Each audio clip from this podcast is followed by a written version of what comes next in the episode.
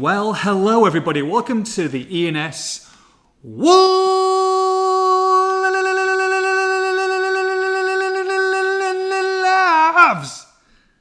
podcast. Extra because it's 250, baby. That's 250. How the hell have we got there? 250th anniversary. Spectacular. I'm your host, Nathan Judah.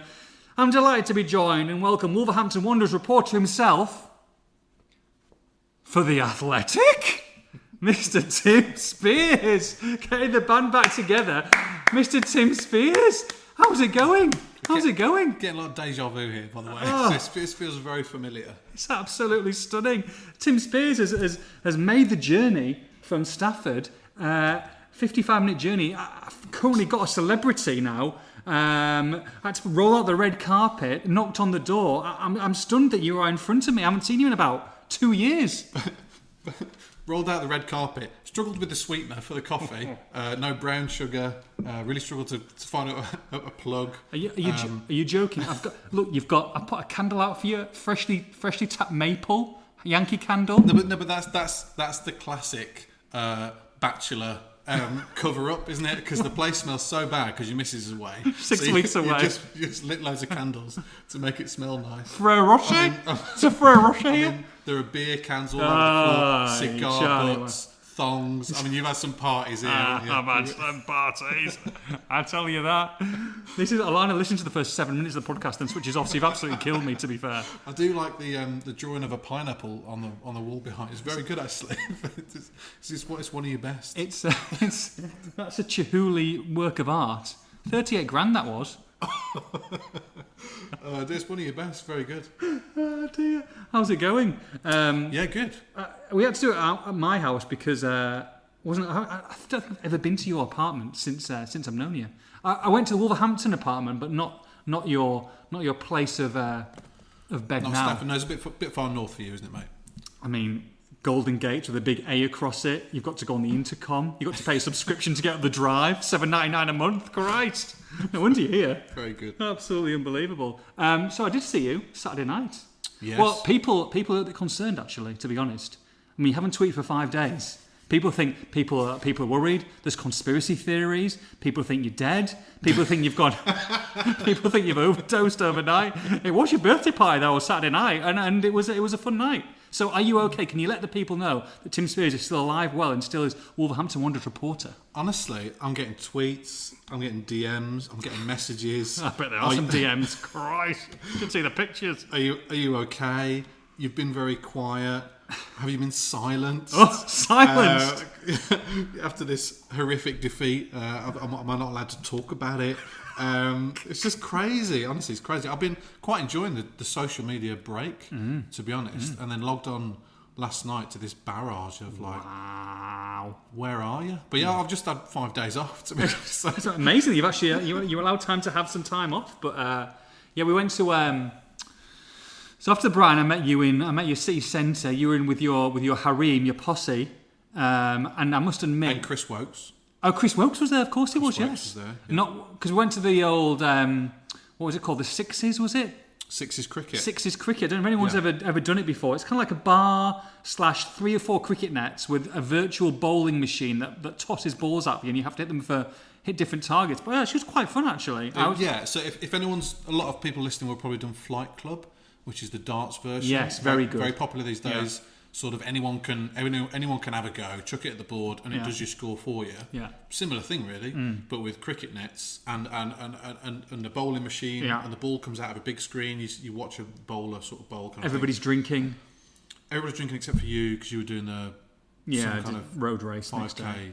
3k. five k shuffle, the next Shuffle, truffle shuffle. around Birmingham. Um, and yeah, all, all, the, all, the- all the lads were there, and I thought I'd invite you along. Yes, well, I um, appreciate as, it. as a as, a- as a as a cricket um, sort of semi-professional Here we- um, to show go. everyone how it was done. Here we go. Um, and then of course he, he, he got beat by my mate Danny. He was absolutely half cut. He'd been on the double rums and the tequilas. Oh, he's flat batting it on village level. Ju- Ju- Judah hadn't touched a drop.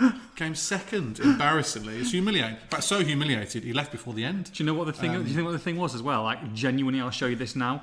Um, also, doing the run the next day, half marathon, and um, there were two balls, and they, they put the spinner on to start with, and it's, it's coming in quite. I mean, it was decent, decent bowling to be fair. And obviously, I can't, I can't, I can't get out in front of all these people. He's bowling quite well, and so twice it's come in. He's a little leggy, and I've smashed my bat onto my ankle. And obviously, I couldn't let you, I couldn't let it out at the time. But I'm in agony. I'm thinking, I got back to the room before the run. I've got to take the thing off it.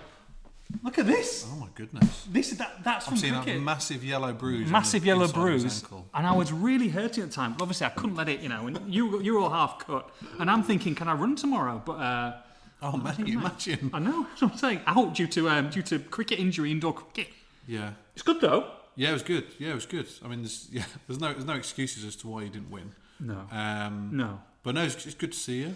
I mean, pe- people might people have, maybe haven't heard us on the airwaves Yes, for a few years and think I think this is a reunion, but I do have to put up with you you do. uh, most weeks still. So um, we haven't had too many nights out though this year. no, we have no, we haven't. Have we? No, um, no. due to COVID slash games getting moved at ridiculous times. We, we kind of earmarked Newcastle as a bit of a night out and uh, just turned really into a little bit of sushi pre-game and uh, that's kind of where the shit show started, wasn't it, Newcastle? And then, and then from then, The what show? the shit show. Excuse me. you still swear on this podcast? yeah, you can swear, yeah. Yeah? Yeah, of course, 100%. How's it been? Obviously, I listen every week. But, Oh, how- how's it been? Gone down the shitter. no, no, no, it's been I, a- I do listen. I you do. I'm not. No, I do. I reckon you've listened to three episodes since you left. No, honestly, And I- one of them you're no, on it. No, I, I love you and Joe. I think you're fantastic. It's, uh, listen every week. Superb, superb. No, it's, it's been good, mate. It's been good. Uh, um, and, and without spoiling what's going to go on in the future when you listen to this, and it is a very long podcast, but hopefully you enjoy it. You can cut it down into two or three segments. Um, we might have some some other voices potentially later on, but we have recorded this in um, you know individually because I think it's nice and it's a pleasure to get you back in here. Um, I'm going to go back to um, well, first of all, how many episodes do you think you did? This is the 250th, Tim. How many episodes did Tim Spiers do? Uh, obviously, we did at least 100 because we did a live show Correct. for the 100th. Yes, we did. That was the first live show in WV1 was Lounge, WV, yes. In, which now looks like Wagamama's. Apparently, I've been told. Just Does it? table, tables, long tables for everybody from the VIPs. Interesting. Yeah, Uh, yeah. December 2018, that was. Wow. I lasted another sort of 10 months, I think, before Mm. I left. So one a week, Maybe the odd. Yeah. maybe another 30. So I'd, say, I'd guess 130. I tell you what. Fair play. 133 podcasts. Yeah. 133, including the um, the one we did for charity a while ago. Now I think it was 200th, wasn't it? Just 50 episodes ago. Was it 200? Oh, yeah, the, it? the virtual one. The in- virtual in one, lockdown, COVID yeah. times. So, um, so that's great. But um, raised a lot of money for charity. I think probably six or seven grand in the end. This is not for charity. This is just for shits and giggles. So it's okay. Three Um, shits, we're at four now. I know. Oh. I know. I'm going to stop. I'm going to stop. You're getting me in the mood. You see. Another thong going across the room in a bit. uh, so. From your 133 episodes Okay. slash covering the club, Yeah. Mr. Tim Spiers for the Express and Star, Yeah. what was your favourite memories? Would you say? What, what are your kind of like top memories? It doesn't have to be like a podcast moment. It can be, you know, of, of covering the club, of, of doing it in, in the in the Express and Star stratosphere of Wolverhampton Wanderers. Was it was it the takeover? Was it a certain game? Was Oh, it a blimey. memory? Um, probably the Man United game in the FA Cup. It's Mm. a bit cliche, but I- yeah, I, I remember being emotional. I was in tears after full, uh, time whistles. Like yes. incredible. Yes. Just just the most beautiful moment as a Wolves fan, realizing just where Wolves was Wolves fan. But Mm. you know, Yeah, because you had your fan because that was a fan slash. yeah, definitely. Oh yeah. Oh, if I'm a neutral journalist, I'm, Yeah. I, I couldn't care less. No, but I think But, um, sometimes you do have your journalist hat on, and you can you can't quite enjoy a game as Yeah. much. But that was you, you almost brought the, the the fan took over at that. Pe- No, definitely. I'm, I was saying to someone earlier today, I'm far less of a fan than I used to be, Yeah. just because it's been seven years now since I sat in the Steve Bull upper. But um, but yeah, no, there are obviously still moments where it's uh, the emotions get the better of you, and that was one. What a beautiful moment! Beautiful Mm. Moment. There were many. Absolutely, honestly, no, it's it's you know how much of a privilege uh, this this job is to me, and Mm. um, we've had many funny moments. We had the live shows were just incredible. Yeah. Absolutely love doing them yeah. And um, and sort of it coincided with Wolves going from absolutely nowhere in the Championship to seventh in the Premier League and Mm. Europa League quarter final. So it's a dream come true, mate. Dream come true. and then even like going to the back of beyond in Europe, you never th- you never think it. But and, and there were some brutal days and some brutal trips.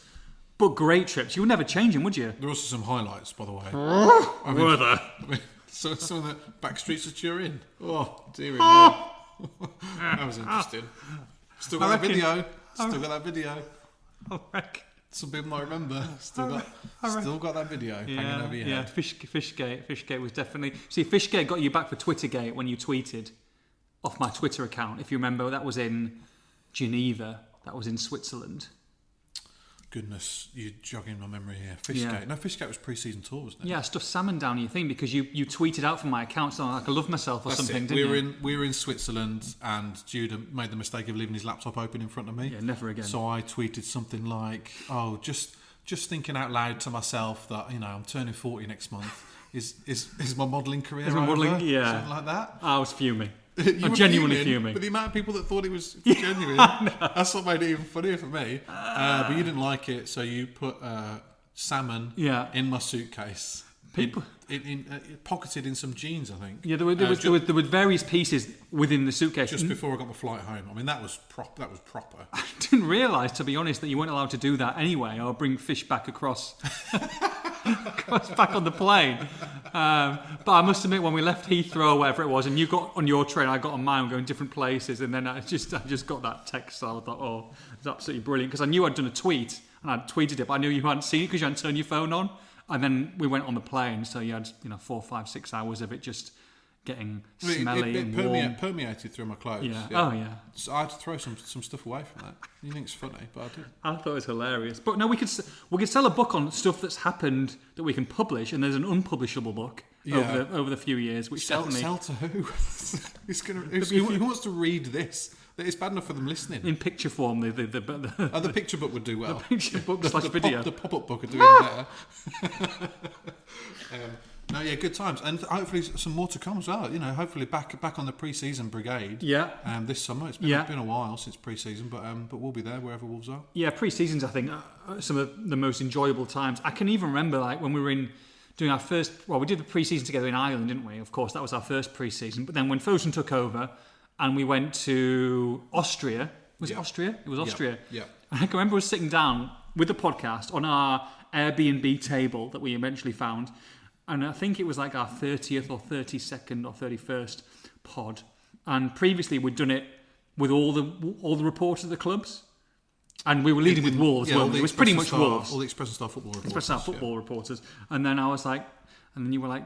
I said, I'm just going to do Wolves. We're just going to carry it on as Wolves, really, because Wolves was 80% of it at that time. No one really cared about the rest.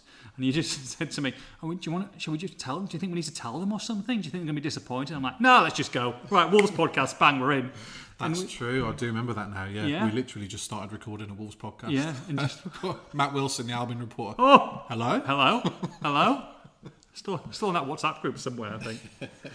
Um, no, plenty more to come, mate. Like you say, you never know, and there's hopefully a pre-season tour this year. Yeah. Um, Hopefully, a European tour definitely next season. Christ. It's funny because, um, and we're going to move on to some football stuff, I promise you, um, in a little bit. But um, I do want to leave it with you in, in our little banter segment. By the way, I have got notes ahead of me. You seen these notes? These are mo- more notes than Yeah, you've no, seen your, in years. your notes just say ban- banter Bants. segment. I can read there. Yeah. That's crossed off.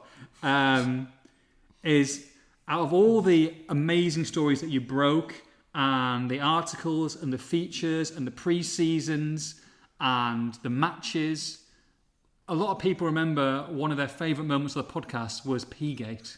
Oh yeah. Was P-Gate. Yes, my legacy. Yeah, pissing in a bottle. pissing in a bottle. So I don't know what that has to say about us, but I've, I've gone through the archives.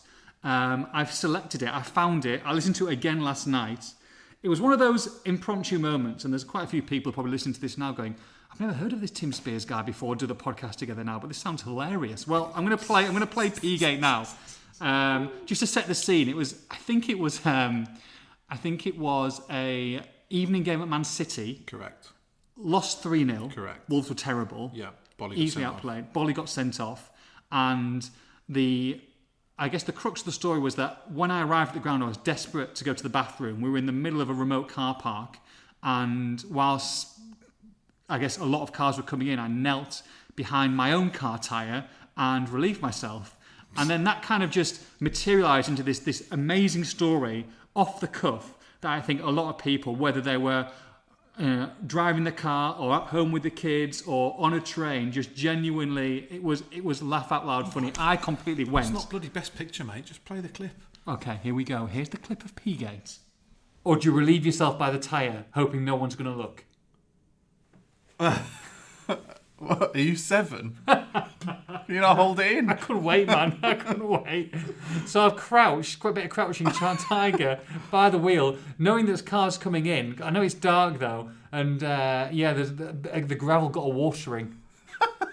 So you relieved yourself behind a tyre next to the Etihad Stadium. My tyre, not someone else's tyre. Oh, you what- pissed, pissed on your car. Well, it wasn't. It was to the side of it. There's a bit of spray back. But what I'm, what I was worried about is if there's cameras around, and then I mean, you probably, you probably cleaned it, if anything. That's absolutely filthy, that car of yours. should, should, have, should have done the back windscreen. I know I need to do it. It's because it's Not, not, not, that, working. not that you can reach that high.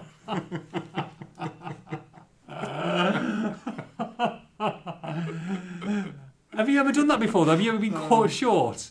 Oh, Going to a- God. So once, once I was driving home to see my folks in Wombourne, and um, it was it was desperate. It was like, like a 50 minute journey. and I- Leakage I, couldn't hold it in. Yeah, to- totally. the, the leak had started. Oh no! Right, so I got a bottle, Oh no! I've never done this before. Quite- I've thought about it. water bottle, probably Yeah. like a 500 ml water bottle, so it's not that big. I emptied the contents out the window. This is why you're still driving? Are you driving at this moment in time? I at traffic lights. Oh no! Oh, I've tried. I've tried to aim it in. Oh no! Um, oh no! Oh, For some reason, I got the angle wrong, oh no! or the hole wasn't big enough. hey, hey, ladies.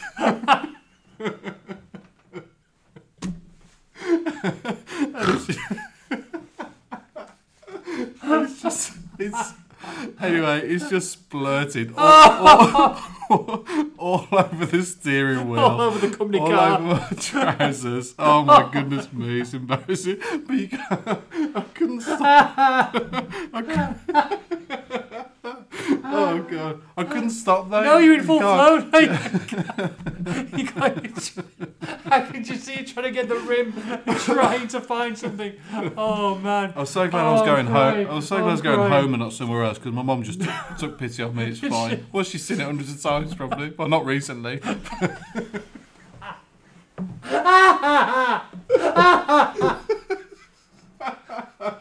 oh god.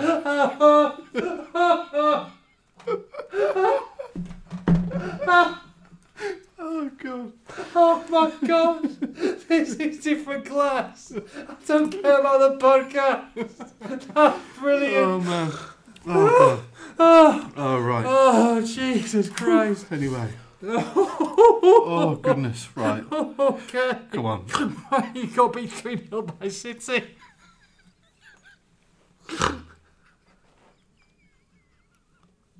Oh my! Were you wearing were wearing grey jogging bottoms as well? Just, just oh, oh man, that's terrible. I can't. Oh. Right, three Manchester. Stop. Willy Boly's red card. Polly. Oh god. Oh, can you imagine him being caught short? He'd be drowned. And they spray a water cannon at football hooligans. Something like that. Oh, I'm sweaty and pissy. Ooh. Oh, oh wow. So, the 250th extravaganza continues. You think you've had one special guest? Oh, we're going to have a second. He's an old friend of the podcast with his, I think he's always going to be known for his devilish good looks and the devotion to the old gold and black that has, has not gone anywhere since he since he left a little a little while ago. Please welcome to the podcast the return of, if he is there, come in, Mr. Joe Edwards. Way. Yay! Yay! Hello. Yes. Welcome back, my friend. Welcome back. I know you've got to you speak a little bit. That was like a hello. Be- before it was a Yeah. hello. Yeah, But now, now things have moved. Th- things have moved on in, in the old Edwards residence, Shay Shay Edwards. There's a there's a there's a baby asleep downstairs. There Probably. The missus is working. You've got a lot of things going on, mate. So a, a, a lot's changed. How how the devil are you? I'm all right. Yeah, since since we last uh, spoke on these uh, waves on Yes, the on the yes. Wolves waves, uh, yeah, little Jensen has uh, entered the world. Um, Congratulations, mate! Congratulations to all the all the little Wolves pod, pod, poddy listeners here, because um, yeah, we obviously I think that was after after obviously you you you'd moved on from the Wolves podcast. Um, so so how is it? How's how's life? How's how's kind of like the sleep, mate? The deprivation is is it is it as bad as is it as bad as kind of like people make out or not? Um, somebody knocking at the door. Oh, that Um, was mine. The old ring Oh doorbell. no, no, no, no, yeah, um, yeah. How have, how is sleep? Um, I think anybody can attest to this. Um, Mm. as a as a parent, it's yeah, sleep is deprived, Is and it? you get as yeah, and get as much as you can. Um, Oh, we did have a bit of a milestone actually last night. Jensen had his first night in his own room. Oh, that's Um, huge, huge news. Yeah, and it was like, yeah, kind of went to bed at you know eleven o'clock, woke up at seven. Nothing, no just- peep. no, nothing. Oh, not- not- yeah, it was. Uh, it was blissful. Um, I mean, to, to be fair, he's not been terrible. He was good for a, a you know a, a good spell. Then he had kind of a very mm, clingy phase. Then back to it, and then these past few weeks, the first few teeth are coming through on the bottom. Ah. So I think they're giving him a bit of jip. But um, generally, to be fair, I think we've had it all right. I think it could have been a lot worse. But um, I was doing a few Albion fans the other day, and there were a couple of teeth coming out the bottom as well. just um, so so yeah. Uh, if he's uh, he's uh, he's had a, a couple of Wolves baby grows as well. oh, nice, nice. um, starting him off early. Um, so we'll see if he's definitely going to be a Wolves fan. Maybe a result of the past week, the last weekend won't help too much in that regard. But um, yeah, he's. Uh, I, I've got a feeling he'll be down the Molyneux in uh, in years to come. yeah, of course. Well, let's be honest, mate. I mean, I know you're doing a good job in uh, Walsall, and, uh, and thankfully, from from the people who don't know, I, I still do the Walsall podcast with with Joe. So it's nice to nice to have that rapport on a on a on a bi-weekly basis. We do it every fortnight, don't we? But it's nice to nice to see a friendly face and go through it. So um, you know, it hasn't just all gone. You know, see you later and uh, never to be never to be heard of again. So it is it's nice from my point of view that we still get to do that. Um, do you know? Can you remember Joe? And I, I've done the old tot up here. This is this is on. research. I know we didn't do much when we were there, but research. you know how many podcasts you were? You were my my my co guy, my my Wolves expert. Oh, Can you, do you, what do you reckon? What do you reckon? So it was roughly two years that I did it. What do you Um, reckon? So I reckon about. I think I'll go about eighty-five. Oh, stop it, Joe Edwards. Serious? I've got it right. 84. 84. Honestly, we, 84 we, ha- we haven't discussed this before, and that was a genuine guess. No, no, no. I'm, I'm Yeah. impressed. That that is top draw, mate. That is Yeah, top yeah. draw. 84 podcasts, my friend. So I've done this now with four present, I guess four four Wolves experts in inverted commas, and I would say, Joe, and, and you know, no word of a lie, because it's been a pleasure doing it with you. Out those four, you are definitely in the top four. Definitely in the top four, mate. Oh, What a what a what an accolade! what? well, I mean, looking looking back on it, I mean, what was what was your favourite moment? Would you say why you were covering Wolves, why you were doing this? What was um, you know, maybe it was a game or a situation or just just a, a period that, that you were in. What was uh, what would you say is one of your one of your happiest memories of, of, of doing the job? I think they're probably a bit cliche what I'm going to say, but obviously Europe was was a highlight. Um, you know, covering games in different countries. Went to so me, I did Bratislava, Braga, um, Barcelona for the Espanyol game, Mm. and then the the uh, the the quarter in Ge- playoffs, I guess, in- yeah. the, the quarter in Germany that obviously you know fans didn't have the pleasure of seeing. Unfortunately, um, that was a bit strange, but it was still a good experience. But um, I'd say those European trips and especially Barcelona, where it was a real kind of party atmosphere. Yeah. Um, obviously, um, you know the the song that, that, that kind of that dancey tune. I can't think of what the um, yeah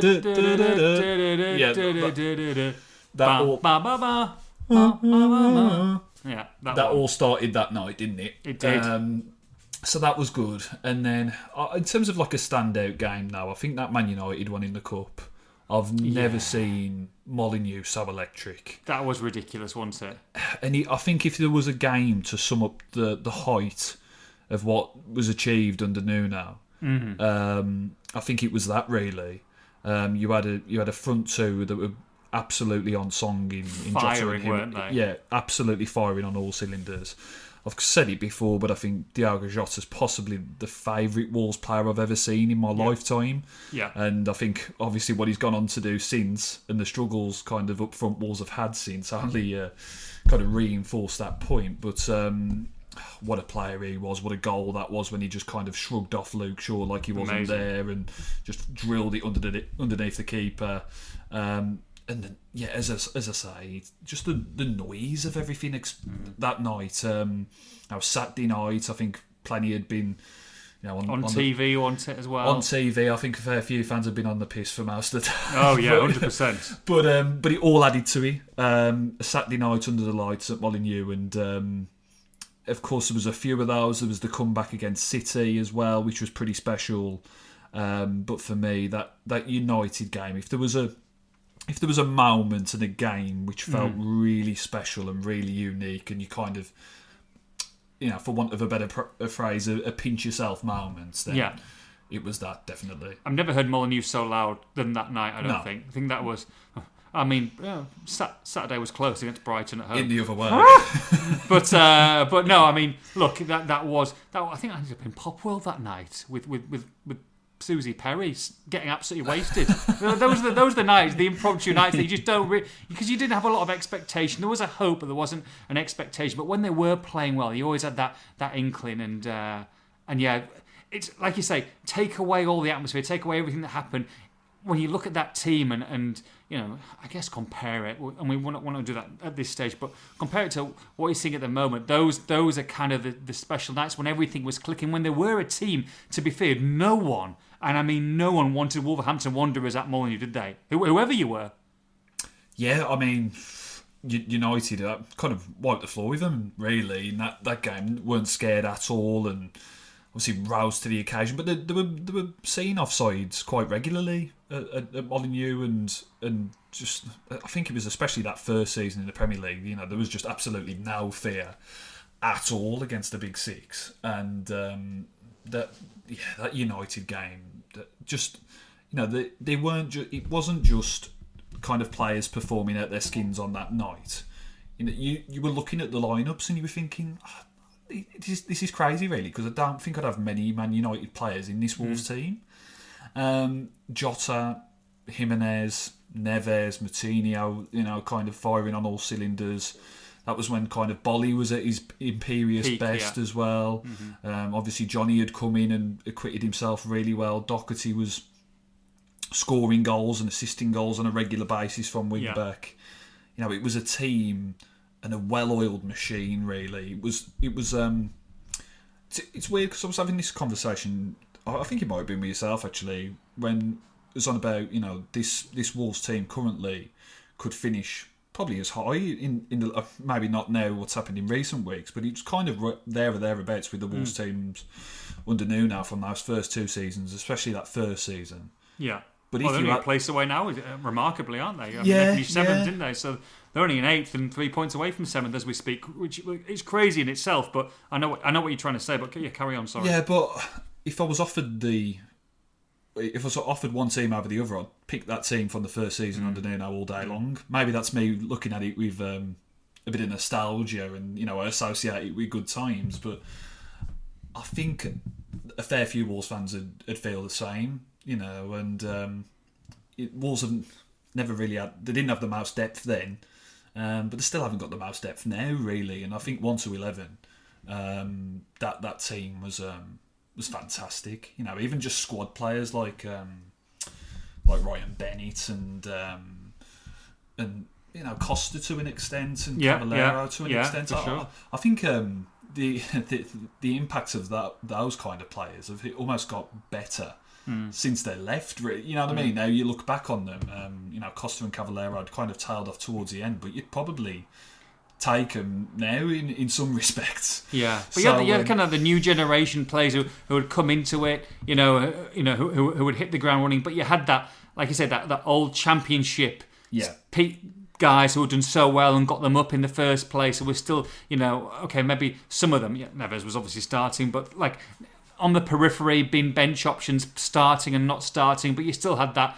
Uh, that, that nostalgia of the Costa's first season and uh, and like I said Cavaleiro there's a lot of goodwill towards them wasn't there because they'd done so so well and everything everyone could could be part of that time under Nuno when they were doing so well and flying Yeah, I think I think that was I think that's the best football that they've played in the Premier League. Um, and I think that there's almost an element they got worked out a little bit by other other teams in the seasons that were to follow. But um, you know, I know Nuno became very kind of very defensive towards the end, and that third season under Nuno had got you know pretty stale to be honest, and pretty boring. That wasn't helped by COVID, um, but that first season, especially when you look back on it, it it's not. It's not exaggerating to say that it was bloody brilliant, really. Yeah. Uh, some of the football that they played, and and as, as I say, Jimenez and Jota firing on all cylinders. That was, you know, for a while there,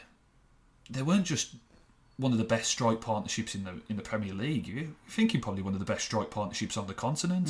That's such a good under- understanding. yeah Um, it- you know, off- and again that three five two. I know they've kind of played three five two, three four three here and there over the years, but that three five two then when Dendoncker was introduced into the midfield and kind of bulk out that in the middle of the park once teams have got a bit smart to um, Neves and Moutinho as a pair, it was just it was fantastic and. Um, you know, to, to have to have seen those games, you know, really closely, you know, was is always something that, you know, I'll remember fondly. And uh, I guess those are the highlights. The low lights for you while you were while you're a Wolves reporter. What would you say? I guess I don't know, putting words into your mouth here, but I mean, you, you had you had a difficult time. It was a difficult time for us all, I think, because the bulk of, of, of doing a lot of your reporting on your own was during COVID with no fans there, and uh, and, it was it was a very strange atmosphere. And one you probably look back in your journalistic career, I think I will as well. Uh, you know, in the next 20, 30, 40 years of, of a bizarre time that will never be replicated. Yeah, um, if I had my time again, I, I certainly would have had wouldn't have had COVID. um, yeah, it just that just to kind of put it into a bit of context. So I kind of took over in that September of that year, um, and then the following March was, of course, when COVID struck. But managed to get married in that March and went on the honeymoon and stuff like that.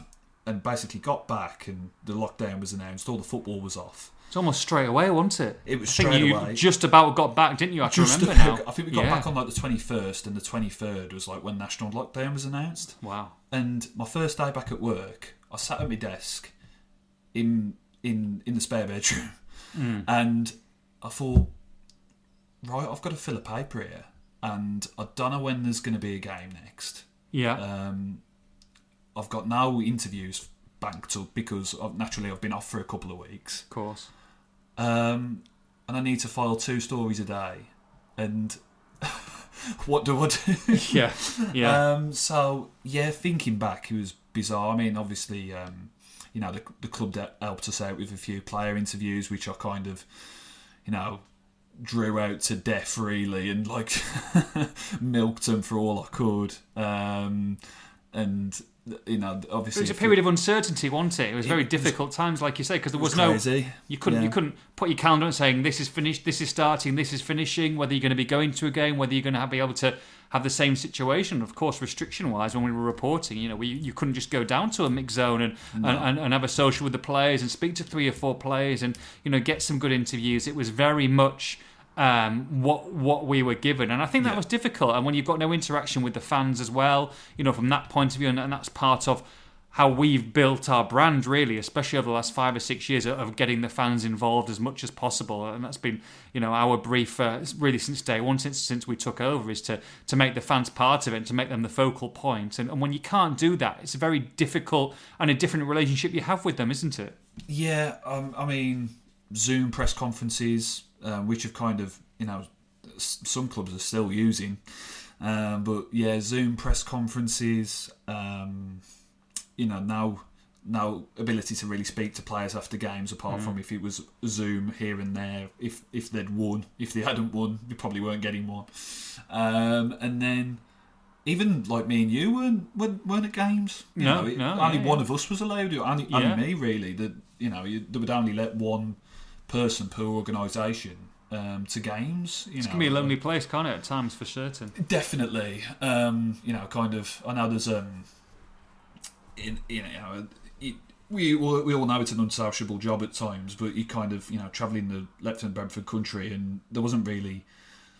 You know, even many colleagues to speak to at these games. You were all, of course, socially distanced and um, kind of, yeah, they'd, they'd extended the press boxes to where you'd almost be just kind of sat in the stands, really, with your laptop on your lap and Yeah.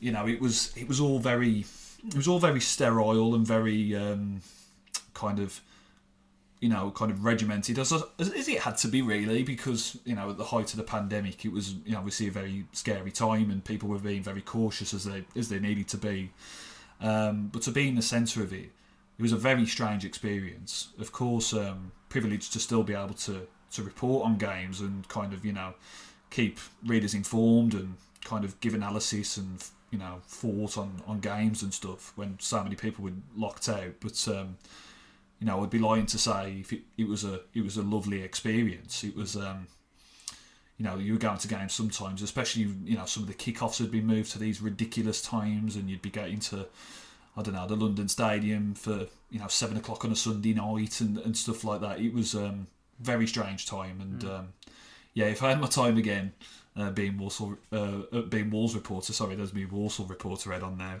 um, but be, if I was if I was Wolves reporter again, yeah, I, I, I would have loved to have had more games at a, at a packed out Molyneux, more games on the road that were you know with fantastic fans. I think the last. The last one I covered with supporters was the Tottenham Hotspur away game. Um, Not, not a bad one. not a bad one. That was brilliant. Yeah. Was that after Um, Espanyol, was it? That was after Espanyol. Yeah. Wow. I know you weren't feeling great that day, were you? But you No, got through it I got and, through- uh, I and got like the I win. was going to faint for some reason. Yeah. Um, but, White but, when you turned up. Um, but yeah, that that was a that was a good day, and I guess a good last one with fans. But um, yeah, in an, But you look back on it as I- a, you look back on it from a, in, a, in a happy kind of way overall. You know, to have, to have been there, to have done it, and to have you know been part of you know the Wolves reporter in, in one of the most successful parts in, in club history, which is great. Yeah, yeah. I mean, obviously, I'm I'm not doing it now, and I I'm- I, did make the decision to kind of um, step away. I won't Hmm. focus too much on that, but obviously, having having a baby boy and you know other other things become you know more important. But Mate, you there's, know, a lot, there's a lot going on, mate. There's a lot going on. there's a lot going on. a lot, lot more than I've, I've just got two dogs, mate, and a missus is on tour all the way. It's easy for me. Well, you got you got real life things. I've, I've only just worked out how to use the uh, the dryer, mate. Apparently, there's a there's a compartment where you have to where water collects and you've got to pour it out. I didn't even realise that until the other day. I was I was stunned. So I'm all right to do this gig, but I, I know what you mean, mate. Sometimes sometimes you, you can't you can't put hundred percent in, into everything. So uh, so I think you know it was it was it was it was a, it was a lovely period. It was a pleasure to work alongside you, mate. Will you will you stay on to the podcast a little bit while we have a little bit of a chat later on? Is that okay? Of course, of course. Is that okay? Yeah, of All right. course. Perfect. So the 250th episode continues with my third special guest. Last and absolutely least, Wow. please welcome Mr. Liam Keen. Keno! Keno, welcome to the to the special anniversary pod. How's it going, Bebe? Well, it's, it's not too great, mate, because it's nice to know that you've left me. Uh, you left me till last, and you've put your Wolves reporters in order of uh, of favourability. So uh, Mate, I, I now know this- what you really feel. I've done um no no and and look I know I know absolutely people people have a narrative sometimes I've got favorites and stuff like that you know I've done this podcast now with with four different Wolves reporters and I've got to say out of all the four reporters that I've done it with you are definitely the most recent I mean, that is so heartfelt, and I'm definitely number four on the list. Unbelievable. oh dear dear Well, No, it's nice you made time for me anyway. pardon It's nice you made time for me. Well, I mean, nice you made time for me doing it on your day off as well. So Oh, it just shows your commitment to the cause. I know, I know, I know, I know. I, I could be. Well, I am going to be at the gym shortly after this. Are you I'll going to be, be- going to be um, pumping some iron, mate? Because I, I did see you looking a little bit, a little bit um, soft on Saturday, shall we say? soft. Soft. I was, I was wearing a coat. You were you were going for that third apple pie, that third helping of apple pie and custard, and I was like, Keno, what's going on here? Well, one, there wasn't any apple pie and custard, and had there been any, I'd have definitely had some. And two, I didn't have any dessert actually. Don't let the truth get in the way of a good story, Keno. Is the is the motto of uh, of certain things in the last few days um, on Wolf's Twitter. How many episodes do you reckon you've done out of the what of the 250? Do you reckon? What do you reckon? Been asking this with the boys. Oh, of the 250, I've done, I'm going to guess, Oh, oh. 40? Huh? 40? I, see, do you know what? Jedward has a really good guess, and he was one away. You're not bad. You're, you're four away. 36 you've done. 36, 36, podcasts. not bad, not 36. I mean, it feels like 40. It feels like 140. But 36, I think, is a good effort from you. It's been nothing but abuse. I mean, you could do abuse of the week section just here with me and you. It's been nothing but abuse Oh, we since I've come on. We had to get rid of it, mate. But I had to. It'd be, nice, it'd be nice to bring it back. I think you might leave now. You might like. I've had enough. What? Why am I doing this for? No, I'm gonna. I'm, I'm heading back to the Saddlers, mate. So, somewhere, I'm Oh. appre- somewhere I'm appreciated. A super saddlers. That's two. It makes two of you. Um, do you drink away the pain after Saturday? Well, um, I sort of spent away the pain in a way. Uh, I mean, it was already planned um, to go need shopping to a punch bag or two, or you spent away in a, in a, from a plastic point of view, card don't know what you- wise. but, uh, well, my Plastic, card got a real beating. I'll put it that way. Pardon? My card got a real beating. I'll put it that Oh way. no! Um, yeah, I yeah, I don't. I Through already you planned- or through the missus? through me. Oh. She was very restrained. All credit to her. Uh, no, I'd already planned to go clothes shopping on, on Sunday anyway, but it made it feel almost more therapeutic when I was there, tapping away, mi- you know, mixing up between the credit and the debit card and throwing them all Mm. around. Any And, uh, um, any tighty whities bought, mate? No, I mean, obviously a lot of it was far too fast. Like you wouldn't be seen dead in it, is what I'm saying. It's far too fashionable for you. Um, But otherwise, yeah. I mean, if it's not a salmon pink, you know, Snoopy jumper, then then, uh, then you're not going to be wearing it. But in, in fact, I did go somewhere nice for lunch, which is actually more up your street. Um, Go on. I, don't know whether you've been there. Did you go at market? Did you? No, very good. I went to Tattu Oh, okay, yeah, in yeah, Birmingham. I don't know whether you've been. It was very Yeah, posh. it's fine. It, it's it's fine. It's fine. There's, it's it's a bit of a chain, but it, it's okay. I mean, it's it's nice. It's nice. It's you know, Expensive. it's fine. It's expensive for what it is. Yeah, absolutely. I've done. I think I did. it. I think they've got one in Manchester. They've got one in a few cities. But it's it's nice. It's It was, decent it was good. I, I thought it, I thought it was very nice. I mean, it was not cheap. Um, but yeah, no, so I, I sort of yeah splashed uh, splashed a bit of the cash and uh, and I did my be- best to avoid you. Obviously, you were in Birmingham as well, so I uh, I stayed I was. Did you see? I bet you were irritated with all those all those um, blocked off roads, mate. Well, it was all right for me to be Was honest, because you know I come into Moor Street coming from Warwick, so you know Mm. there, there wasn't really much of the route around where I was going shopping or anything. That was all right. Was Didn't all see good. you clapping me in the last mile, mate, when I was running up the past the bull ring um, in agony uh, for the old half marathon. There was no uh, there was no bells or, or you know, are you saying come on, proud of your Nath? It was just, nothing. Well, I'll say now, well done, good time. I'm impressed. Um, and how was it? How painful was it? Um, it was all right, to be honest. It was all right. I was supposed to be running with a friend, but he got there late, so he actually joined me on mile six. Um, but I kind of ran with a pacer uh, for the first seven, eight miles and felt pretty good. There- There's, um, it's a pretty hilly course, Birmingham, so for miles seven to nine, it is pretty brutal. Uh, but to be honest, I I felt okay. It was getting to it was between mile ten and mile twelve because I was under prepped. I hadn't, I'd done a few long runs, and I'm always kind of like keen to run, but I'd I'd, I'd, I'd kind of gone off the running for about a month, so it was um it was a it was a two week dash really of, of a last minute training program, and yeah, mile ten to mile twelve and a half really was pretty grim, and then there's a big uphill uphill finish to it, but it, it was fine. I missed it. I missed the road races. I missed going there and um and having a few um having having a few drinks afterwards, and you can't beat the smell on a on, on the start line, mate. A mixture of kind of like sweat and anxiety, and people haven't washed, and the porta potties, and the poos, and the peas, and it's you know people dashing off the course to to relieve themselves. Oh, it's it's just you know this, this I've, I've missed I've missed that, mate. I've missed that. So um, it was um it was good. Stitch, Stitch, leave it. She's fed up with you already, mate. So uh, no, it's, it was good, mate. It was good. Got my little medal. So um, so all was all was well in the in the Judah household. And my hamstrings are pretty tight at the moment, though. I must admit. Euphemism.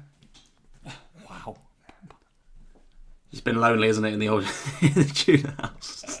Yeah, Mrs. is still on tour, mate. She's um, I think she's well, she's going to be around. I think she's got another three weeks left. I don't know where she is anymore. Somewhere. I don't. Who cares? I don't. Think, yeah, exactly. Who cares? Who cares?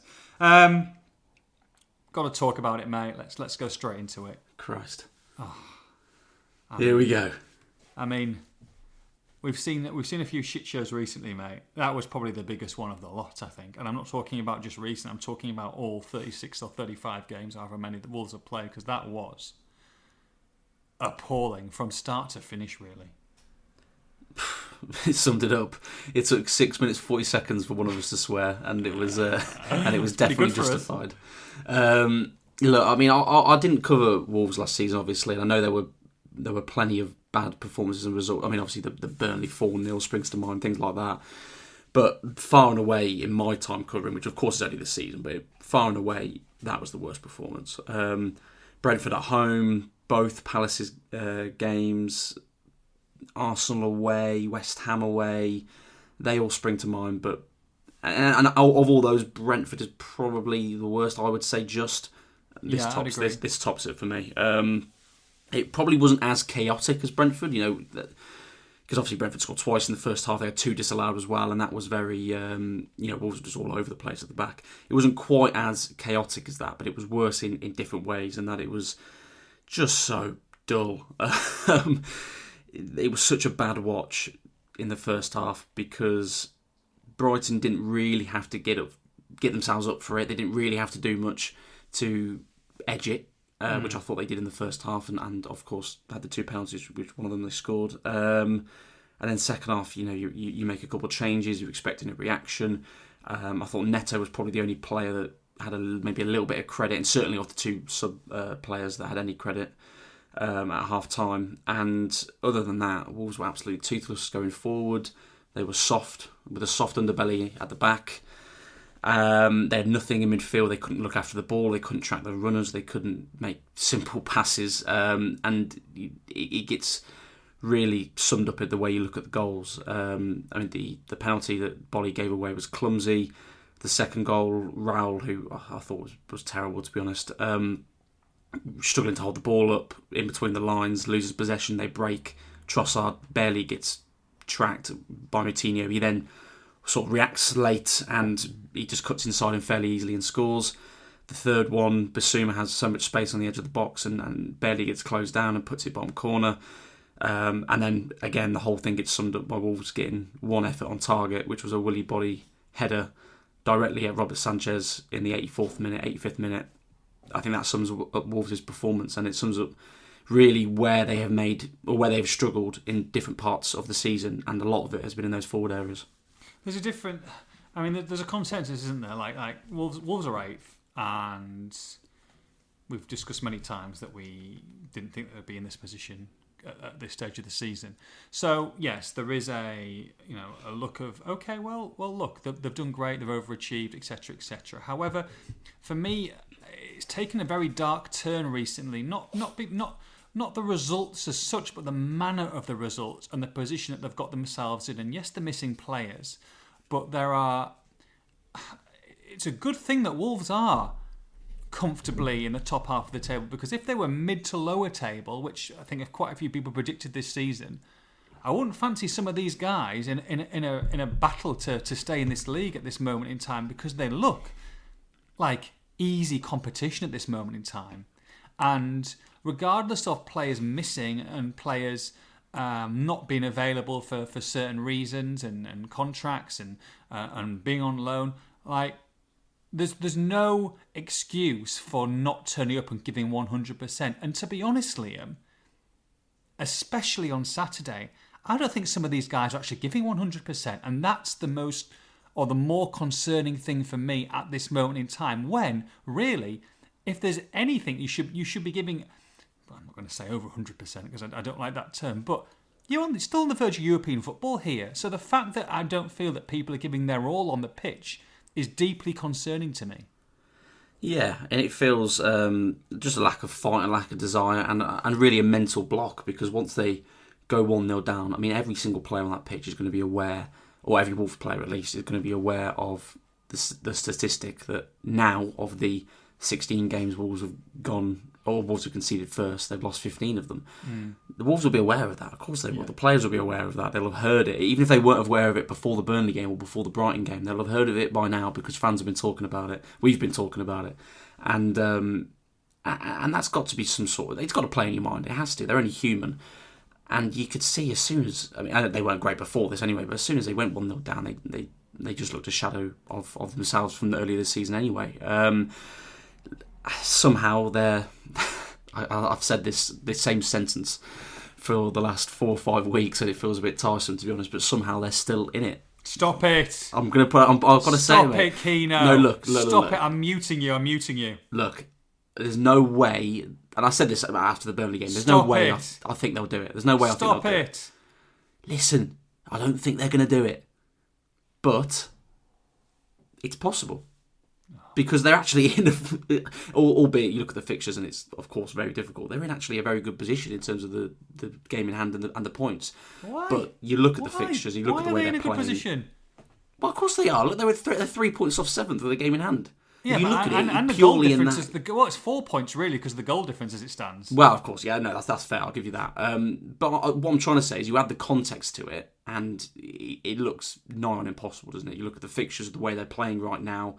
Um, the only thing that's going to save them is that they've, you know, historically done better against the so-called bigger teams, and West Ham at the moment, uh, in a similar way to Wolves, can't buy a win. Um, but it's going to have to. It would take a massive turnaround for Wolves to do it now. But that, uh, but it's really linking back to the same point you were making that they're in some ways fortunate that they are where they are because had they been, you know, mid-table, bottom half of the table, and and start hit, to hit this rut now, I wouldn't say they'd necessarily be in relegation trouble, but they'd be looking at a, a pretty shoddy finish. Um, they've, they've got to turn it on, and, and at least. You know they've got they've got the slimmest of slim chances of making it, and I don't think they will. I'm, I'm just making that point. But the the one thing they need to do is they have to have a respectable end to the season. Even if they lose against Chelsea, City, Liverpool, on current form, they'll go out there and they'll lose 3 4 0, particularly to those latter two teams. But if they have a bit of a respectable end, pick themselves up, and even if they lose 1 0, draw one of them, I don't know, but have put up a fight, that's the way to end the season if, you, you're not going to do anything else. It was the atmosphere wasn't great, was it? I mean, I don't think I'm not going to say it was toxic, but um, there were a lot of empty seats at the, towards the end of the game, and there were boos, and you know, I'm not saying social media is not the be all and end all, but it's taken, definitely taken a turn at this moment in time, and, and fans are fans are kind of frustrated. I think at a variety of of reasons. Um, I, I, I would say the players. I would say Bruno. I would say Fosun. You know, everyone's getting it at this moment in time. It's it's um it's not the way you want to end the season. You know, they've they've only got one home game left. Sorry, two home games left. Apologies, and um and they want to. I think I think they're going to have to do a bit of making up, aren't they? Here between now, whether they whether they get into the top seven, which you know I think is very doubtful or not. They need to give the supporters, I think, something to hold on to going into the summer. Yeah, yeah, they have to. It's, it's exactly what I just said. They have to have a Can't go and lose the next four games, can they? Or No, they- no, you no, Or even not. let's say capitulate in three of them and maybe get a win or, a, or um, an average win or, a- or a draw against Norwich. I I don't think that's the way to go out, really. No, no, I don't think so. I mean, I- you know, you can potentially lose to those top three teams, but put in a respectable performance, have a, uh, you know, run them close, have a put in a battling display. Uh, and y- you, know, you have to beat Norwich. I mean, they're already relegated as well. Um, I know Wolves have not scored against Norwich in two games this season, but they have to they have to beat Norwich, regardless of whether they can do anything this season. Come that game, they have to beat that uh, Norwich.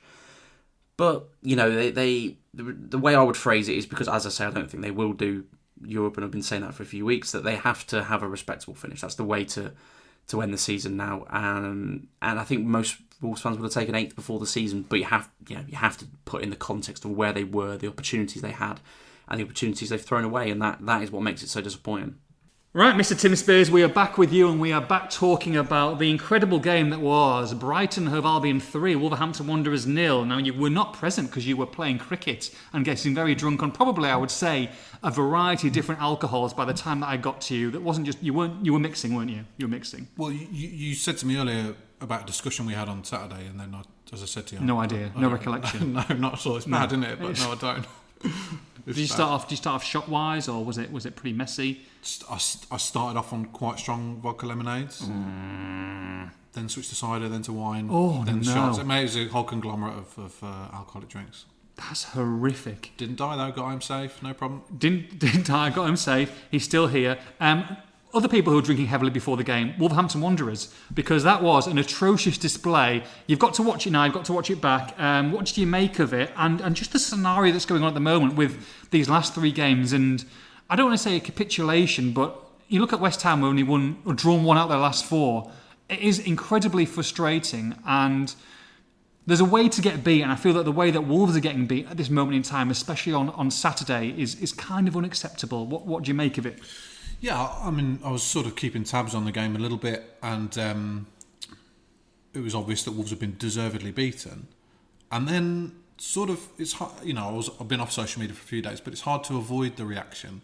And some of the stuff I was seeing, right? Um, I'm seeing, can we have an official apology from the club? Um, has, has Lage been sacked yet? He's, he's at an airport. Has he, he must have gone. Has he, he must have been sacked. I hope he's sacked. Oh, yeah, he's at, he's at Manchester Airport. He's gone. He's gone. Um, can um, can I drive Jimenez to the MLS? Um, you know, everyone's got to go. Complete complete upheaval. Yeah. Um, I'm, I'm I'm not getting a season ticket. Like literally, I was like I was like, wow. Yeah. Okay, this must have been bad. Yeah. Um, so I watched the game on whatever it was Tuesday afternoon, and uh, and after an hour, I was like, okay, it's not that bad.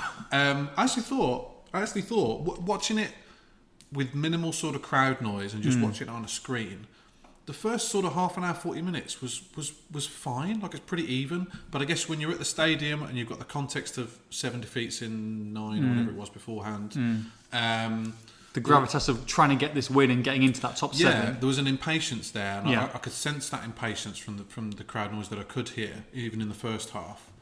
Um, and then, yeah, basically, the last sixty minutes, I would say, are the most pathetic and feeble attempt at a comeback I've ever seen from a Wolves team. I think certainly at two 0 down, they were playing like they were six 0 down. Um, I was writing notes down like um, uh, limp, no effort, um, walking. They were walking, and this was at two 0 down. Yeah. I was astonished as to what I was watching. I mean, the tone was set at the start of the second half when they just, I don't know, they just started giving the ball away an awful lot and Yeah. and and um, and looked really disorganised in defence. And then yeah, from that second goal onwards, the the reaction or lack of it was so surprising. You know, the Wolves that we've seen under Nuno for the previous three years, comeback kings basically. Yeah. 2019-20, they earned more points from losing positions than any team in the Premier League. At 21 points. Came from 2-0 down against Man City.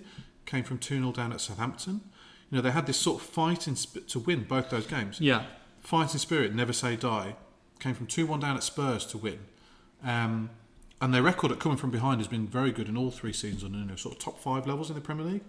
This season, as has sort of now been widely quoted, three points from losing positions all season long, which is the worst record in the Premier League. So they've gone from this team that is never out of a game, never say die, mm. always always looking to come from behind and invariably do, to the complete opposite. To if you score first against Wolves, you've won. And I don't know if that played a part in their mentality, just knowing that we're not, we're not going to get anything in this game. But I felt like they gave up, and it's sort of sacrilege to accuse players of not trying. But that's how it looked. Did look like that. Neto aside, I thought he was he was trying, but some of them, and I included a freeze frame in an article on the Athletic, it's gone out today, of the third Plug. goal. Plug. I'll tweet it out later when I make my glorious return to social media. Um, um, there's sort of five, six players stood watching Bissouma as he puts it in the bottom corner, and not even sort of sticking out a leg to close him down. I'm like, what the hell is going on? So it's alarming. It's alarming. And um, So is that organisational? Is that player ability? Is it because they haven't got the quality of what they had under Nuno, so they could they can mount a comeback? I think there's a lack of I think there's a lack of belief um, in, in in being able to come back and get a result, and um, they've sort of lost faith perhaps over the past few weeks. Seven defeats in ten. It's remarkable, really. Um, the form before that was Champions League form, and now it's relegation form. It's gone from one to the other. But I can totally understand why people left, and I can totally understand the boos because there was a lack of effort. There was. There really, really was.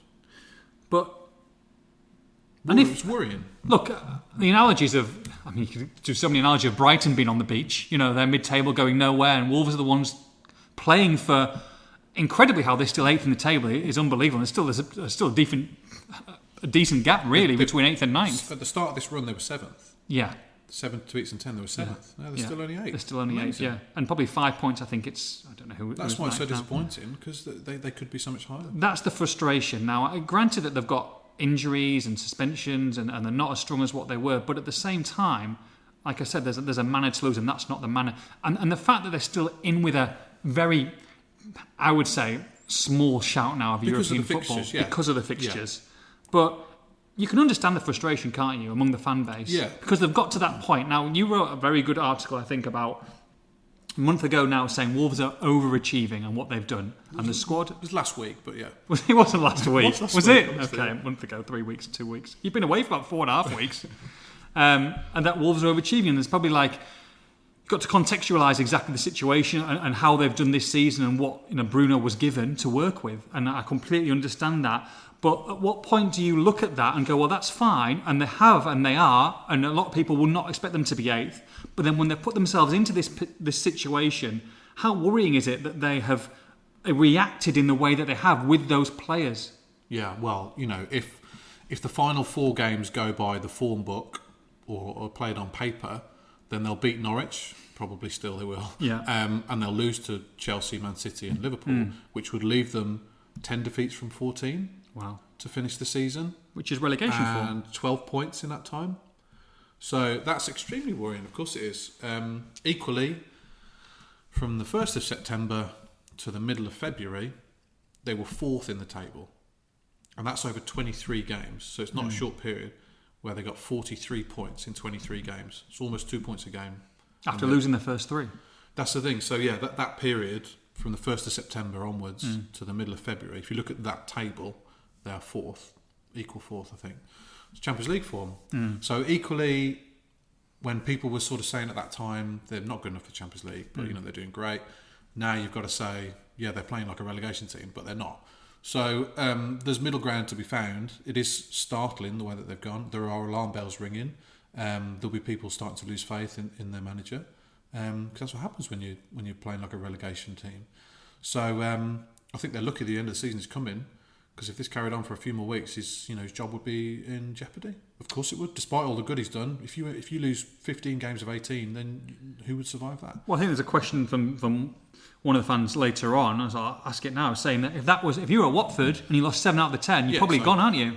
Prob- I know if prob- Watford's Watford's the outlier, but I'm just saying, you know, Probably, but he had, did have a lot of goodwill in the bank, mm. like I said, from what had already happened this season. So it is it is important to look to look at the the bigger picture. It's not just the last ten games, Yeah. and it's not just January when they're Yeah. winning winning every game. So um, But let's say, let's say, let's say they don't make Europe, which I think is realistic at this point of view. Realistic. Let's, I hope I'm wrong, but let's say they don't. Let's say they beat Norwich and they lose the next three, or they maybe get a draw and, and two defeats and, and a win, and they finish eighth. Now there's a big summer coming, and we're going to come onto that in a little bit. But if you're Fosun and Bruno was, let's be honest, before this run of defeats was was up there. um, He wasn't going to win it, but I would say probably in the top three or four manager of the season with the way that he's come in and the way that he was, you know, he was performing at this moment in time. You've now got all that goodwill kind of gone with a lot of the fan base, and people are uh, kind of saying, you know, is this guy is this guy the right person to take Wolves forward? Do you, if you're Fosun, then trust this person with a rebuild if he wants to change formation, if he wants to change personnel, and what is a watershed moment this summer, I think, potentially with recruitment and the way they're going to play. Do you give him free reign in this two, three, four person committee, I guess, to to make it a Bruno Lage style team? And is that a risk? He's not going to get free reign. If even if they were fourth, he, he wouldn't get free reign. It's, it's just not the way that the club is run. Um, obviously, they'll be alarmed by what they're seeing, but I think I think I think they will look at the bigger picture and, and think that nobody expected them to finish eighth this season. Um, and you look at their wage bill, which is the twelfth highest in the league. You look at net spend over the past five years, which is like the eleventh highest in the league. You look at the fact that they've got the lowest top scorer of any team in the league on six goals. They've got no regular goal scorer. They're the second lowest scorers in the league. No, sorry, second lowest XG, fourth lowest scorers in the league. I can tell you were working athletic there. XG, XG reference took uh, took half an hour before that that got mentioned. So, so when you look at that statistics, no, no goal scorer, no goals in the team. Yeah, Like I said, wage bills, wage bills twelfth. Um, net spend, they're bottom half. I mean, look at all that. Eighth, Yeah. eighth is a great achievement. Yeah. and you can't get away from that. Um, you know, they might finish seventh, they might finish ninth, but pro- probably going to be eighth. Um, no one was expecting that at the start of the season. Few people were predicting relegation at the start of the season when an unknown manager came in. Um, so, given that, given the summer window, do you remember? Do you remember how un, how annoyed Oh, yeah. everyone was Yeah. in the summer when Yeah. they didn't make as many additions as, as, as their head coach wanted, which again has got to be taken into Mm-hmm. account. Um, happened in January again, but certainly last summer, Yeah. people were furious with Yeah. Mm. how the window went, and they'd lost the first three games at that point. So you know, some owners might put a few quid in the bank at that. Well, we've lost the first three games. Let's let's give the manager some more signings. The squad got smaller on the last day when they Mm. Yeah. got rid of Gibbs White. Yeah. So all all that combined to finish eighth. I know f- fans are sort of, you know, desperately unhappy with the recent form, but Fosun will look Fosun will look at the bigger picture. I think. Um, the worrying thing from my point of view is from a squad from a squad wise, you've kind of got the end of Nuno's team coming to a natural end here. You've got Ruben Neves, who's going to be up in the summer, who, let's be honest, if he did get a big move and, and the way that Wolves operate, you couldn't really begrudge him it. You've got João Moutinho, who might sign a one-year deal, but you know, he, he, Father Time's undefeated. You, you know, he's, he's getting he's getting older, he's getting up there, whether he signs or not. You've got Romain Saïss, who's probably not going to be at the club potentially. Um, you know, a lot of these players, Raul Jimenez, who's not the same person, but have they've carried Wolves through to get to this stage. If they go, or the majority of them go, then you've got a massive recruitment and you've got to get it right because if you lose those players and that core of players who have known how to win games and be in big games and be in pressure situations and they know each other and how to play and you bring in a recruitment drive of along the likes of a Trincao and a Hwang and these players haven't quite hasn't quite worked out yet then I think you're in deep deep trouble I mean, they, they they need a refresh. There's no doubt about that. I mean, every team needs a refresh to some extent, once a year. But we we we say massive summer every year. I, I was saying it. Been saying it on this podcast three years ago. Massive summer coming up. They they don't really they don't really do that. Um, you know, I think what you'd say is if these players have been good enough to get Wolves into the top ten and to eighth and have served them very well over the years, why would you then get rid of ten of them in one go? You know, I know people get annoyed with Leander Dendoncker and um, maybe Saïss to an extent and Semedo to an extent, but they have got a lot of these players have got Wolves to seventh, seventh, and eighth in four seasons. So to just dismiss them as not good enough and say we need to rebuild, do you, do you rebuild when you finished eighth? I think I think that's that that's a bit dangerous, really. I think I think you take the core of what you've got and you. but you give them it. three four year deals which is what they were looking for at that stage of their careers weren't they No, no, there, there is a natural cycle, and, and, and Saïss and Moutinho and Coady and um, and Jimenez, Boly. um, wrong side of thirty now. So no, of course they're not going to get sort of very long term contracts, but I think it will be gradual. I, I, I read and from speaking to people at the club, that's the way that they're looking, and a three 0 defeat to Brighton won't change that. Um, that I just hope they have a smart summer in key areas. Um, I mean, they're looking to, for a start, they're looking to make the squad bigger, not smaller. So again, you don't want to be tossing aside your good squad players like Saïss, like Dendoncker. Um, Saïss, we'll see. There, there are a lot of variables. That's what I would say. In terms of a the four at contracts, which still haven't been resolved yet. I think they'd like to keep three of them. Um, Marçal probably not as fussed about it, but they have offered, they have offered a contract to Saïss. so Saïss Moutinho Neves Yeah, yeah. They're all different situations. Obviously, they're not going to break the bank for Saïss, mm-hmm. and he's keen for a good last deal of his career, and has got a lot of offers from across Europe. So I say it's difficult to call, but more likely to go elsewhere than not at the moment. You never know. But he's not indispensable, is he, mm. for Wolves? Moutinho, see, he's different because he's such an important dressing room figure. But at his age, 35, he'll want he'll be pushing for two years. Would Wolves want to give him two years? Being one of the highest paid players at the club as well. One of the highest paid players, but still very influential. He's had a very good season in my mind, been very solid. Um, maybe there's some kind of middle ground there where there's an incentive for the amount of games he plays, which would trigger a second year, that kind of thing. So there's that to be sorted. John Ruddy, I think, will sort of sort that'll sort itself out in the summer.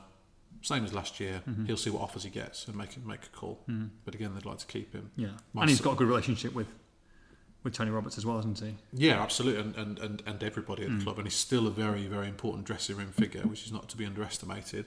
And then Marçal, I mean, he was in the first team until recently, so you can't automatically say he's going to go. Hmm.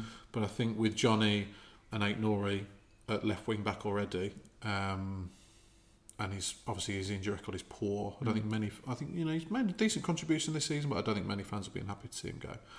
So you've got those four variables. Then you've got Neves, you've got Traore, you've got you've got What's your what's your what's your take on the Traore situation with him going to Barcelona? You know this this ridiculous fee that they potentially agreed that no one's ever going to pay. Um, coming back one year, you know, Scott Sellars saying that well, we it's worked out well for both clubs because it's put him in the in the stratosphere of, of other clubs having a look at him. What do you what do you make what do you make of it? I mean, for me, and you're looking at Wolverhampton Wanderers now, and I know he divides opinion, but I'm a, I'm I've been a Traore fan, and you look at the team now, and you look at the way they're struggling, and you look at the lack of X factor. I mean, Adama Traore will be playing games for Wolves now, and I think he would be building his value up rather than just being on the bench at Barcelona um, and not being used and being spat out. It's frustrating for me. I feel like they've missed a trick, but what do you make of it? Because I can't see him playing another game for Wolves after this. I think we talk about how Wolves can't come from behind to save their lives. Um, him not being there in the second half of the season makes a big difference in that, really. You know, before he left, they had the fifth best defence in Europe, Wolves, at that time. In sort of January, February, the fifth best defence in Europe. Wow. Not the Premier League, in Europe. So if they got the first goal in a game, that was it. They tended to hang on, didn't they? Well, not hang on, they saw through games pretty comfortably. Then after Traore left, they coincidentally, don't there's much of a link, start to concede a lot of soft goals.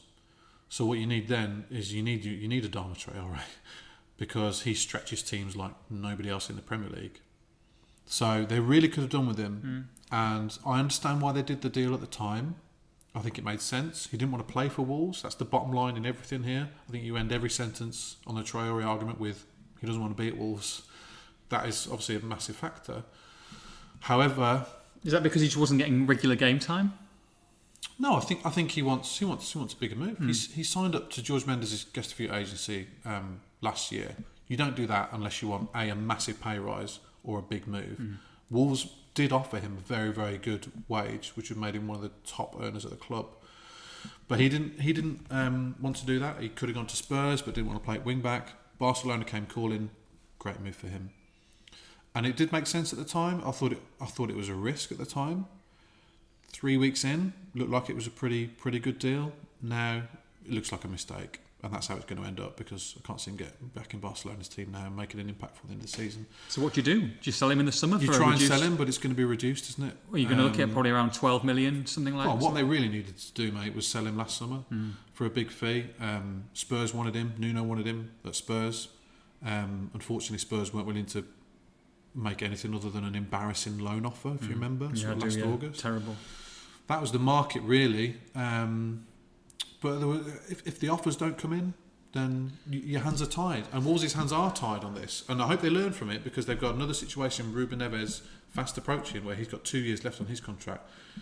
To a lesser extent, you've got the same with Morgan Gibbs White, another saleable asset. His contract's up in two years. They've got to get this sorted. That's sort of Scott Scott Sellars' main main job now. Him and Jeff Shi.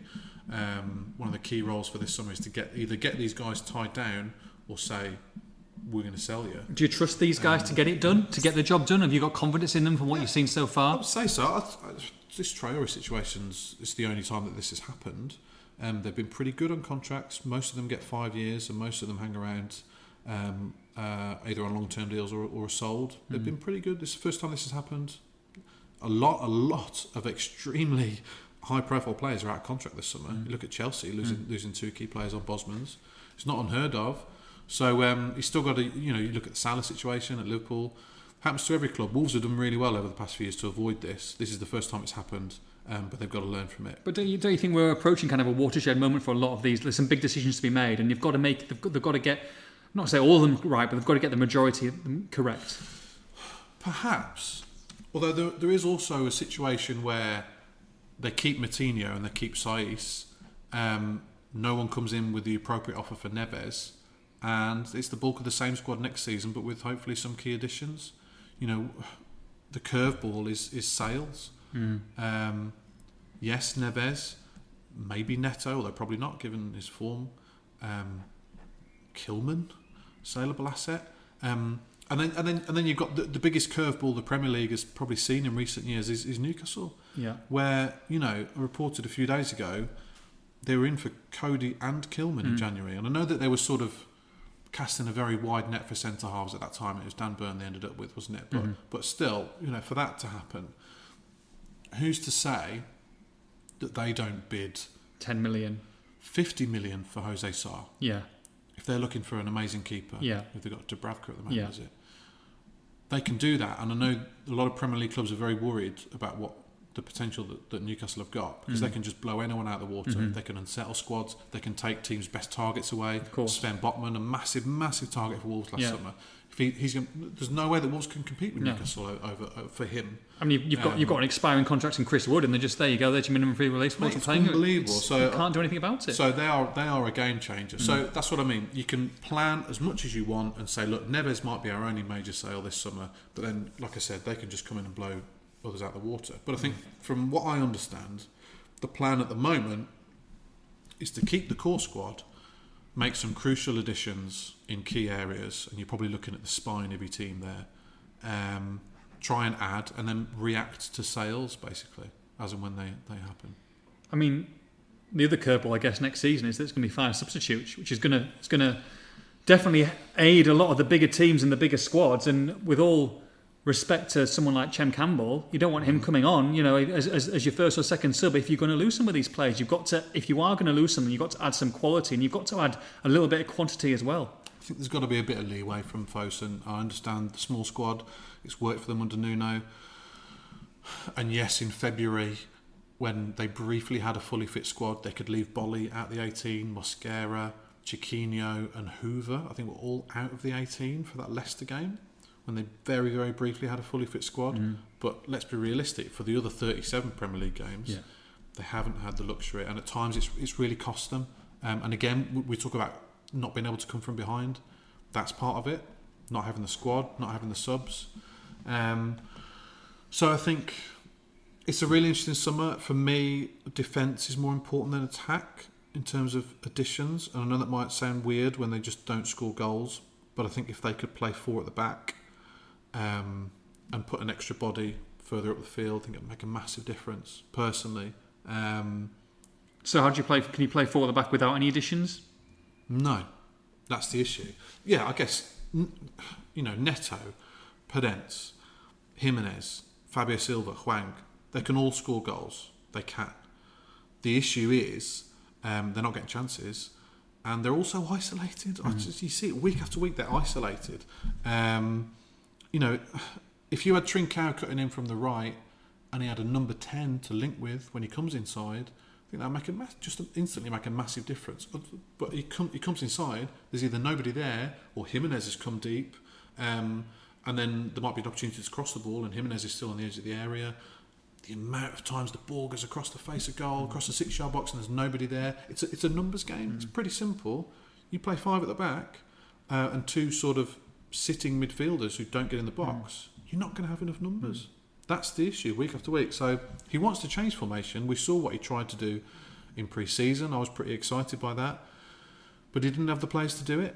Um, it's a numbers thing. I think three-four-three hinders them in attack, and what they need is um, better centre backs so they can play four and play a higher line and play with more intensity.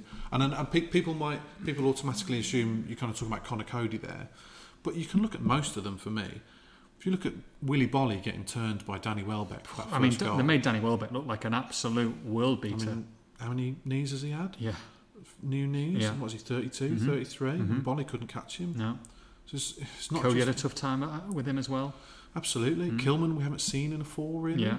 Um, So would you say you need to get two centre backs in, or would you say one of these three, four, if you account Saïss as well, can can play in that back two, and then you need to bring someone else in? they've got a lot of hope for Mosquera, and it's a real shame that he hasn't really played this season because he's got all the attributes that they want from a defender. Real shame. Not, I'm not saying he's Premier League ready to So he was an add-on though. Once he was he was a young player they're going to bring through. There wasn't he wasn't being made to be Premier League ready this season, was he? So much. No, he wasn't. But if he'd have been in and out the team this year as they'd hoped, then he Mm. could have kicked on um, for next season. But someone Yeah. like him, what you know, they want, and I think Lage has spoken about this publicly. They want a defender who can win duels, aerial duels, tackles, physical duels. They've not really got. Kilman can to an extent, but he's not that quick. No. They want to play a higher line, so they need a bit of pace. Mm. There are certain things that this team really lacks. score goals at either end. I mean, how many goals at Kilman and Boly and them scored? I mean, I know Coady scored a couple this season or three, but you know, they should be imposing guys at set pieces. I mean, don't get me don't get me started with set pieces and missing the first man, but at the same time, you get the ball in the box, they should be contributing at the other end as well. No, abs- yeah, no, they should absolutely. So I, that's the key area for me. Yes, yes, they could probably do with another forward.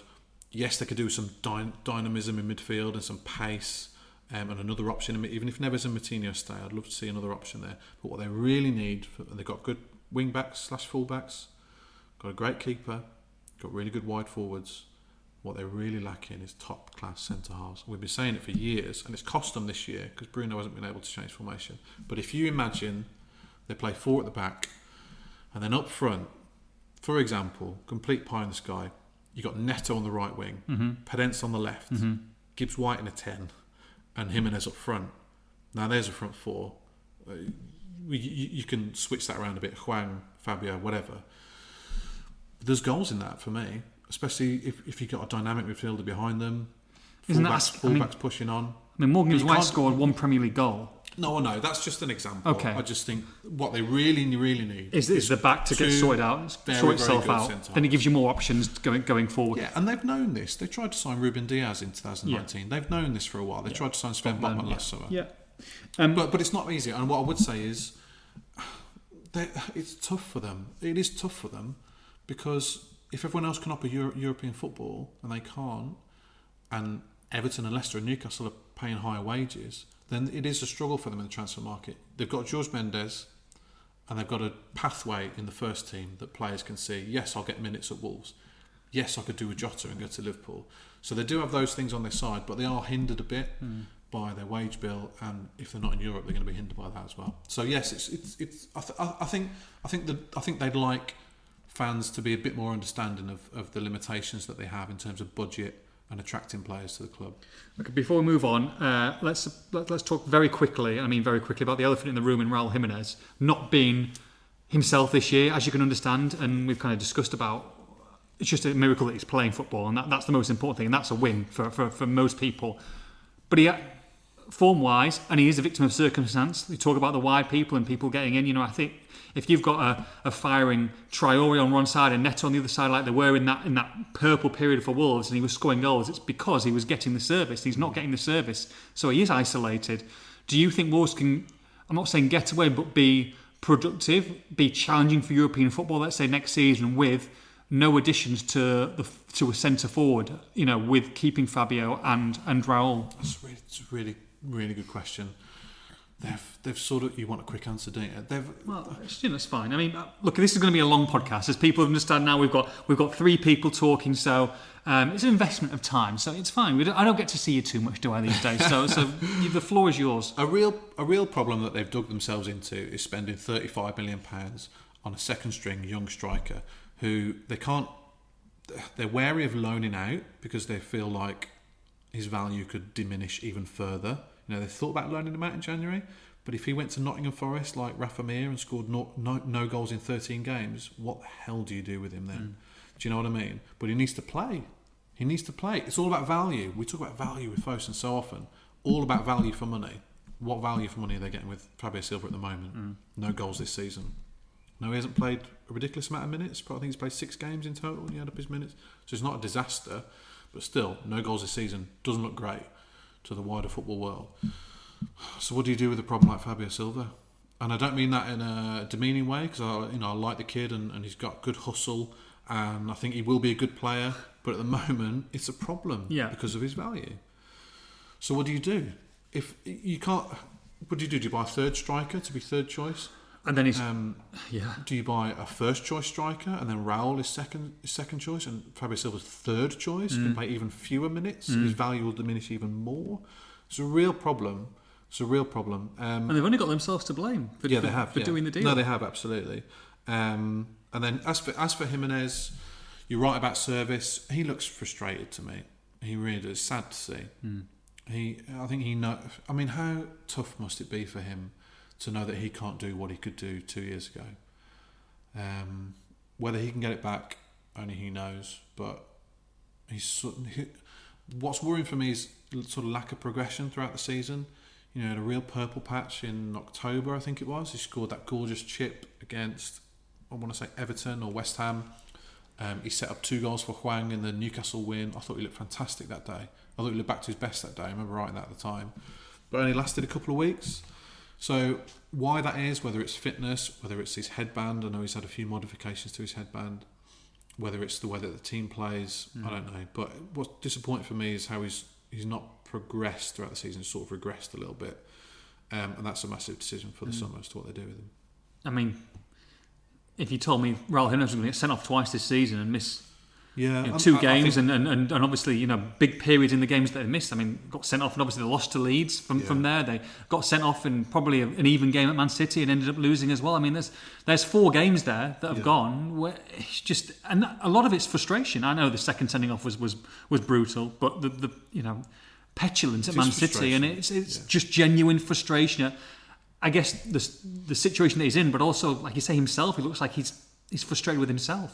Frustration is right. The first yellow against Leeds, Yeah, um, absolutely the Man City red. Throwing his headband to the floor against, yeah, against Brentford. kicking it. Yeah, Um, uh, West Ham away.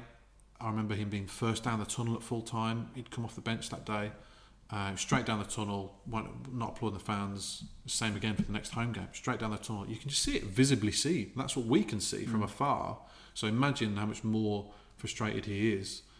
Um, there's, there's still a great player there. We've seen it in parts of the season. He's got the, he's still got the touch. Um, he's just not running as hard sometimes for me, which I think is what fans really pick up on more than anything.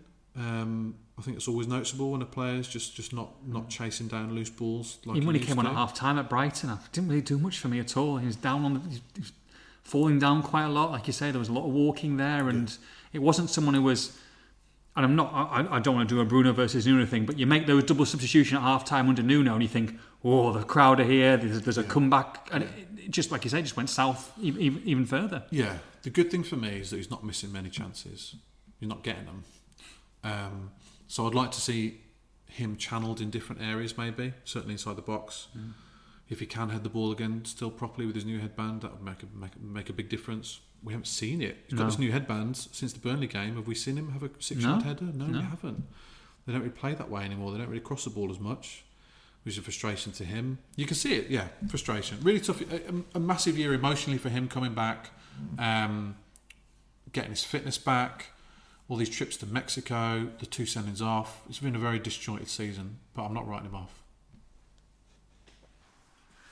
All right, Mr. Joe Edwards. Joe Edwards is back with us. Joe, I've got a board. I've got a special board of good players and I'm not going to say bad players because sometimes they're not bad players, but maybe disappointments. So, so you know, so this season we're looking at the players who have who have done the business, who have, have maybe been surprising, maybe been good, maybe been great, and then we're going to look at the board who uh, you know players who might need to to reassess. So here we go. There's the good board. You've got you've got six the six imagine a question of sport board. There's Okay. six. There's six numbers, and uh, there's players behind each number. So these are six players who I think have done very well this season. You've got a number between one and six. Which one are you going to pick, Mr. Joe Edwards? That will reveal a player you've got to discuss.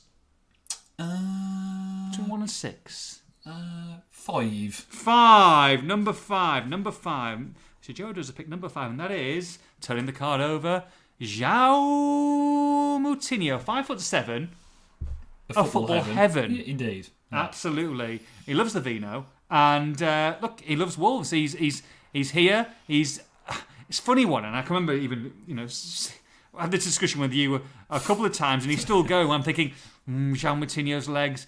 Is he going to be worth another season? And I've got to hold my hands up, Joe. I was probably one of those people who were thinking if there'd maybe you know amazing, amazing times with João Moutinho, but if they hadn't extended and maybe he'd gone back to, to Portugal, whatever this season, uh, you know, I would have said amazing player, fantastic talent, pleasure to watch him. However, I think it was the right time. And I'm wrong because I tell you what, without João Moutinho this season, he's putting, again, defies age because he'll play again and again and again and again, and you're never going to rest him. And and for me, has been one of the not unsung heroes because you, you, we do mention him, but at the same time, maybe he doesn't quite get the credit he deserves of the skill and the brain and just the just the class of this guy. Yeah, I think he's taken a step back into kind of not the spotlight, you say, because perhaps some get more attention, but you know, definitely back to kind of prominence and you know, reminded people exactly what what he can do. Um, I, I was kind of in that same boat, really. I was thinking, well, you know, you know it's.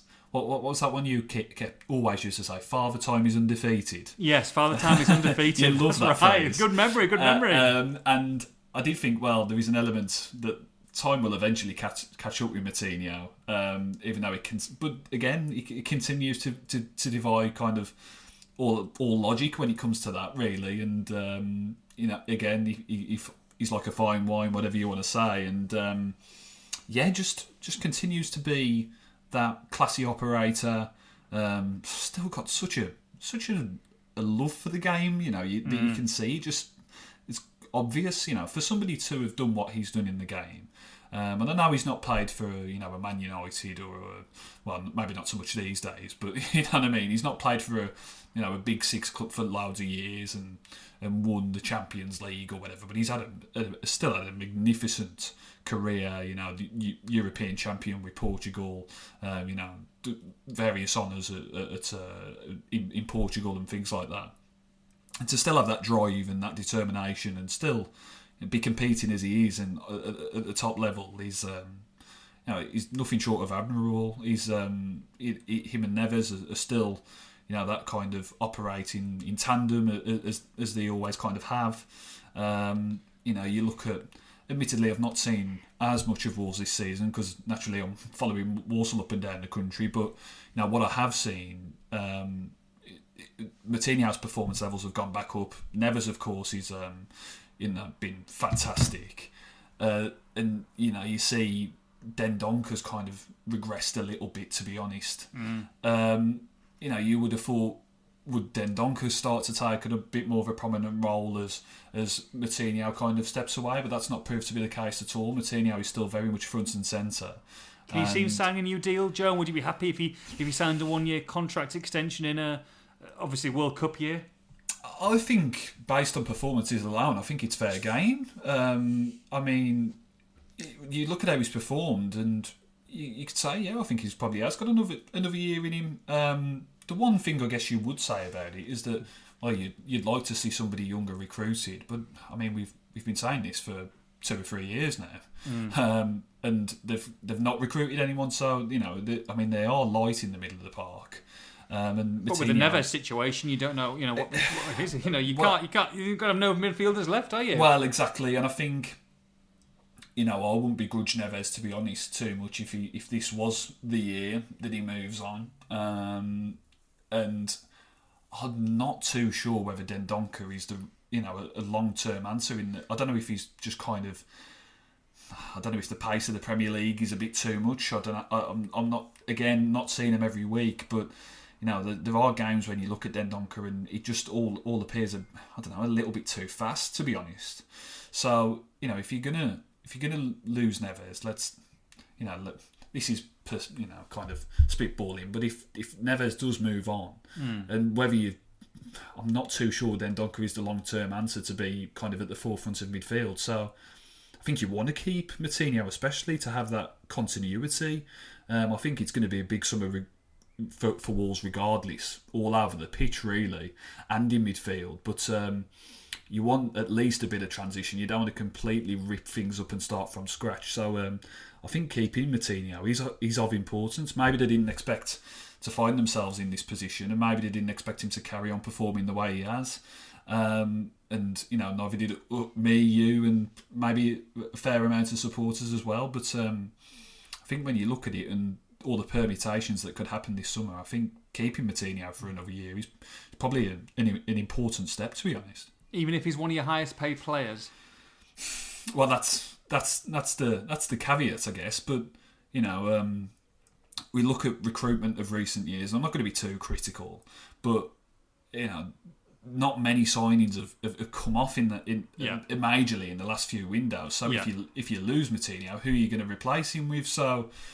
Um, you know, uh, yes, they've got to add to midfield, but uh, I think whatever you can do to reduce that um, transition, if you like, um, Moutinho has shown that he can still cut it at the top level. So, um, yeah, I, I, I won't be uh, I won't be angry to see him stay by any means. Okay, we've got to talk about it, Tim, because um, it's all over the internet. There's a lot of rumours going on. Now, I understand that it's a, a frustrating period of the season and really the most important part of the season, but there's little little snippets of people saying certain things. Some of the stuff I've been reading recently, honestly, has been absolutely preposterous. And I feel like it's snowballing and there's almost like a viciousness out there. And when certain rumours start doing that, and it, it just feels like a bit Chinese whispery to me at the moment in time, and people are piling on, it's not, it's almost, it's very toxic at this moment in time. What's your take on some of the stuff that you've written, that, that, you've read, and the comments and the fan base that literally seems very, very split at this moment in time? It is, it is toxic. It's toxic on Twitter. Um, I'm not saying Twitter's the be all and end all, absolutely not, but it's a, a decent chunk of what I think of a variety of people are feeling. The message boards and I don't know. Is it? okay, Is it? Um, how many? How many? How many Wolves fans are actually on Twitter? And the sensible ones are they shouting loudly? No, they're not really. I don't know. I don't know. It's um, it has snowballed a bit. You're right. I mean, what was it toxic in the in the stands at the weekend? What was it like? I mean, there were booed for, boos for the first time, wasn't there? So, I mean, that was pretty evident. But like Bruno said afterwards, he, I guess he's got to say a little bit, is that, is that you can't blame the fans for, for booing the players. But, Yeah.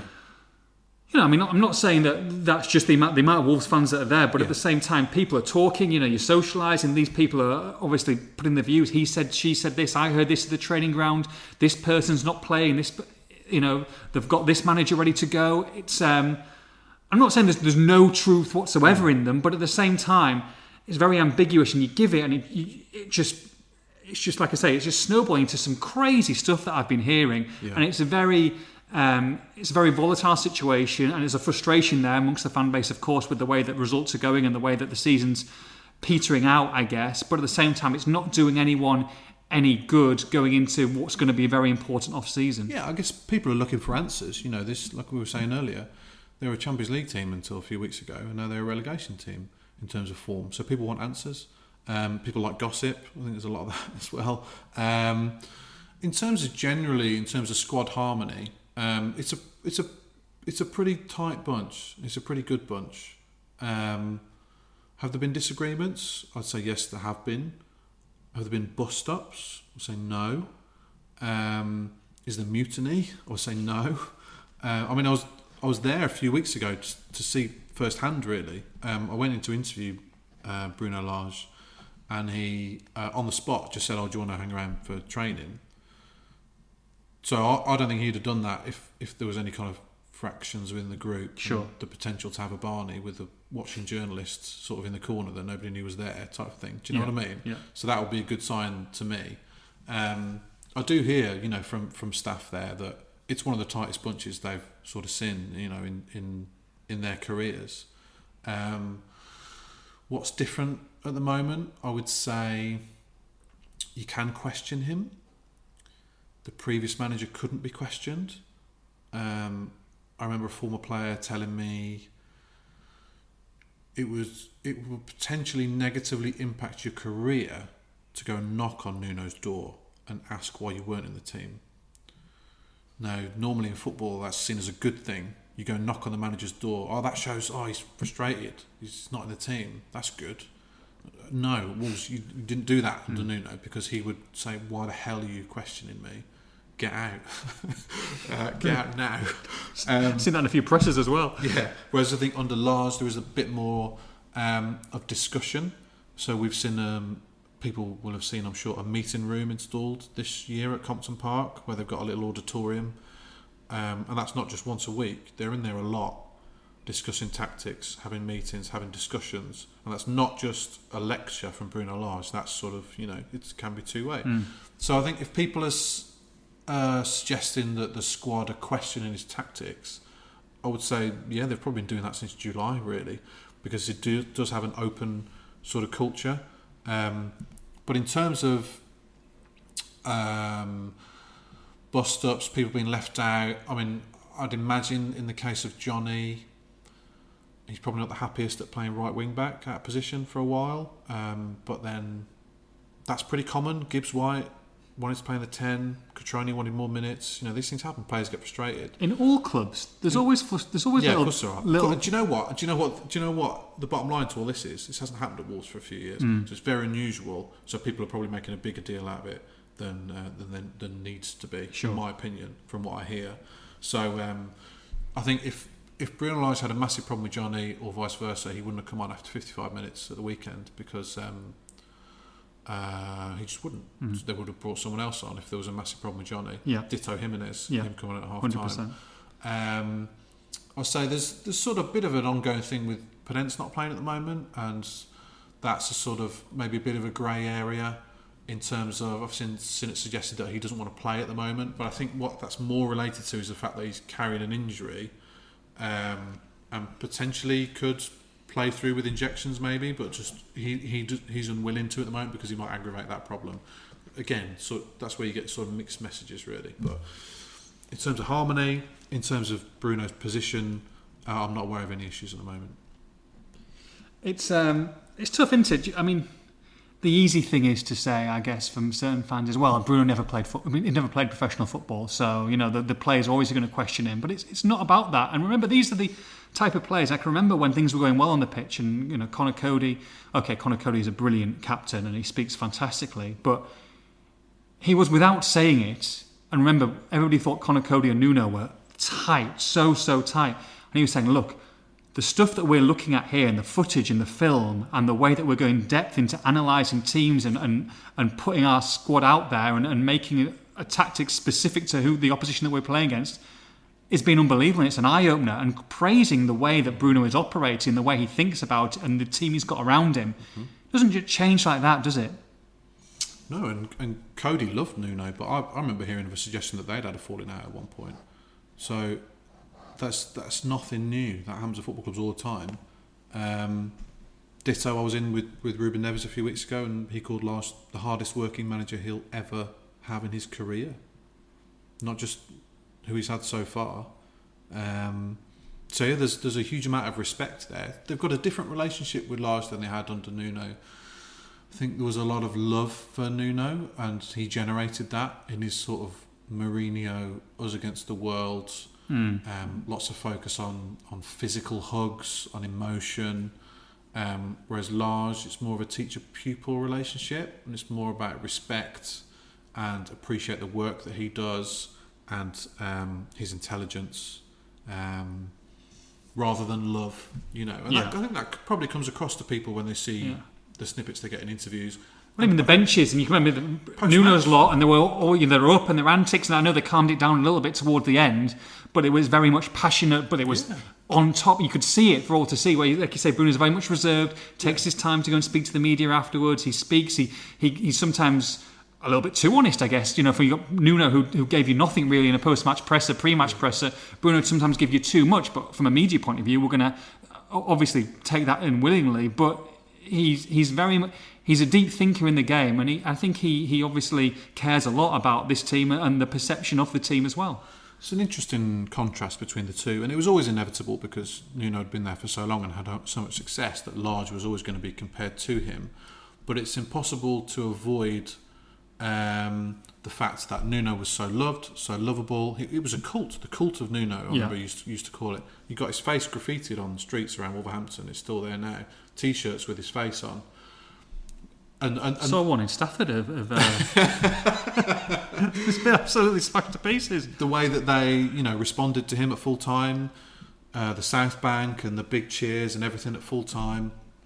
Lage, it's it's, com- it's completely different, and I think the way that the players view viewed Nuno and the fans viewed Nuno, and now the fans view Lage is probably the same. Really, it's it's not love, it's more respect, and yeah, that means that when they have a bit of a bad run, maybe maybe they've got sort of less less time for him than they had for Nuno. I don't know. I guess we'll see. Um, okay, uh, the, the naughty box, the, the bad box, 7 to 11. Pick a number, please. Let's go with eight. Oh, eight. Eight is still there. Leander Dendoncker. Oh, Liam. no, I shouldn't have chosen-. I shouldn't have chosen eight.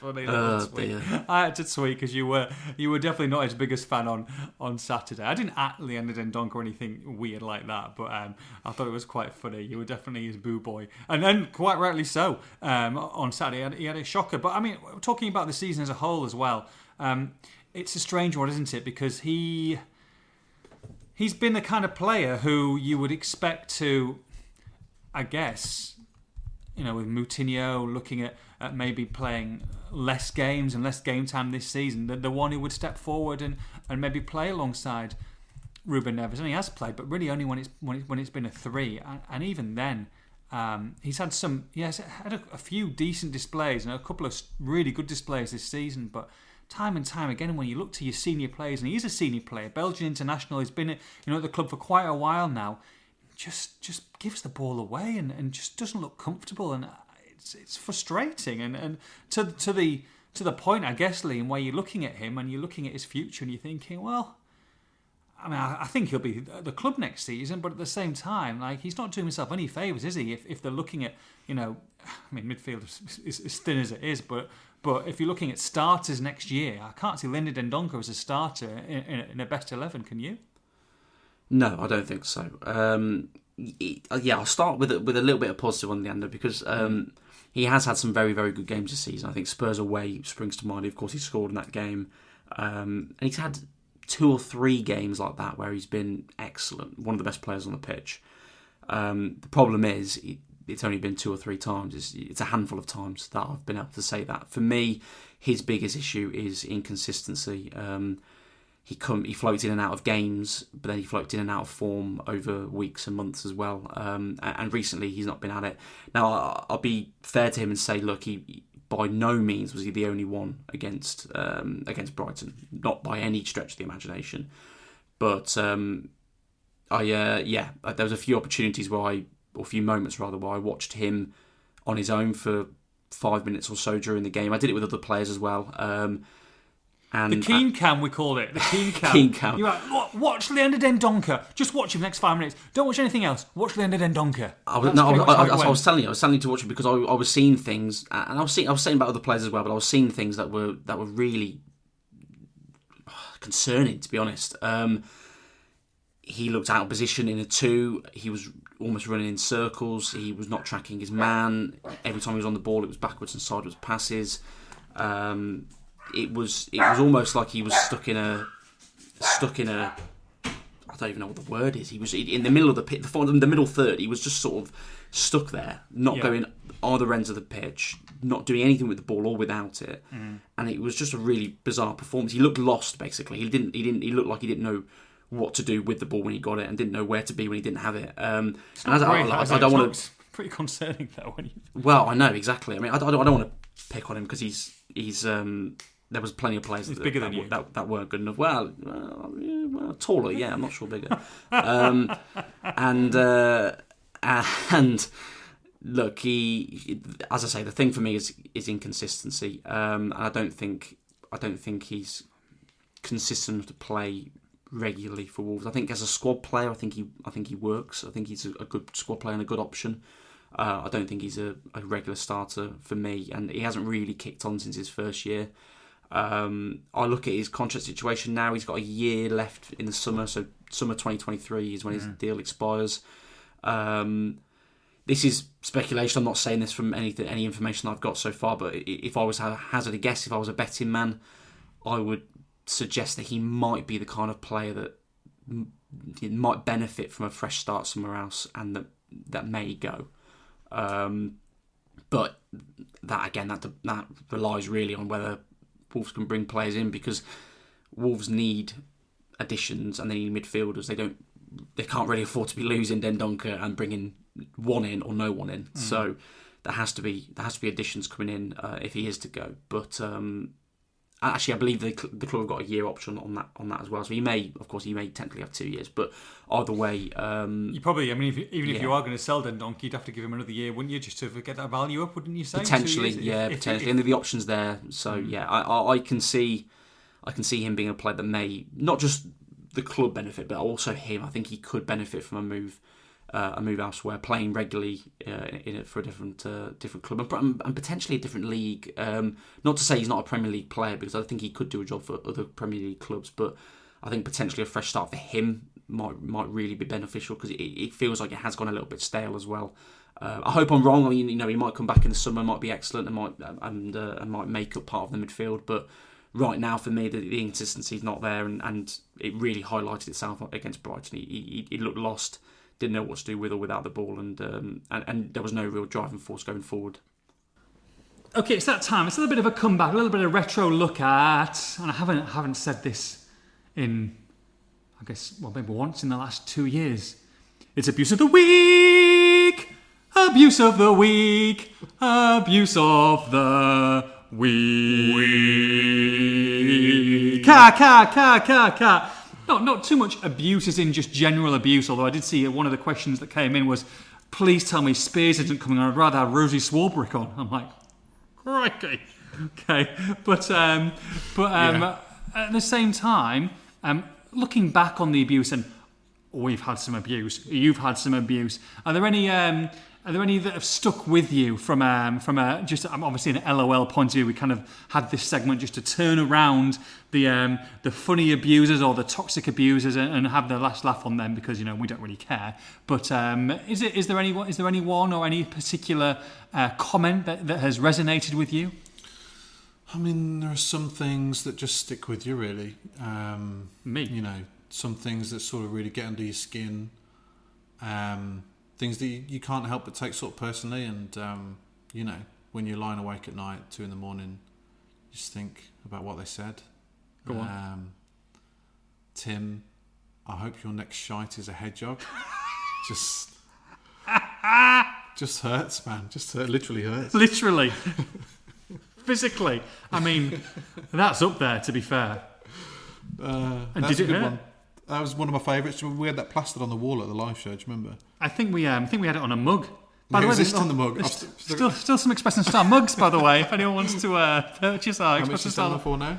um, well, I ordered 250, and I think I think 36 went for the live podcast. Thankfully, there was 250 people there, but no one no one bought a mug. Um, They're only a fiver as well. only a fiver and dishwasher proof for at least Absolutely one wash. not dishwasher proof. I'd say that gone. for free. The writing's gone. I've got got a nice plain white mug at home. So I'm gonna have to try and find some. I'm sure they're in the sure, sure they're in the office somewhere. Yeah, I'm, I'm pleased they signed off on that. I didn't fancy a foot in the bill for that one. Um, I can remember um, our good old friend Ollie the cat. yeah. Um, one, I mean, obviously we were back and forth with him quite a lot. He didn't really like us for some this was reason. a guy in the Express and Star comment section. Yes. Yeah.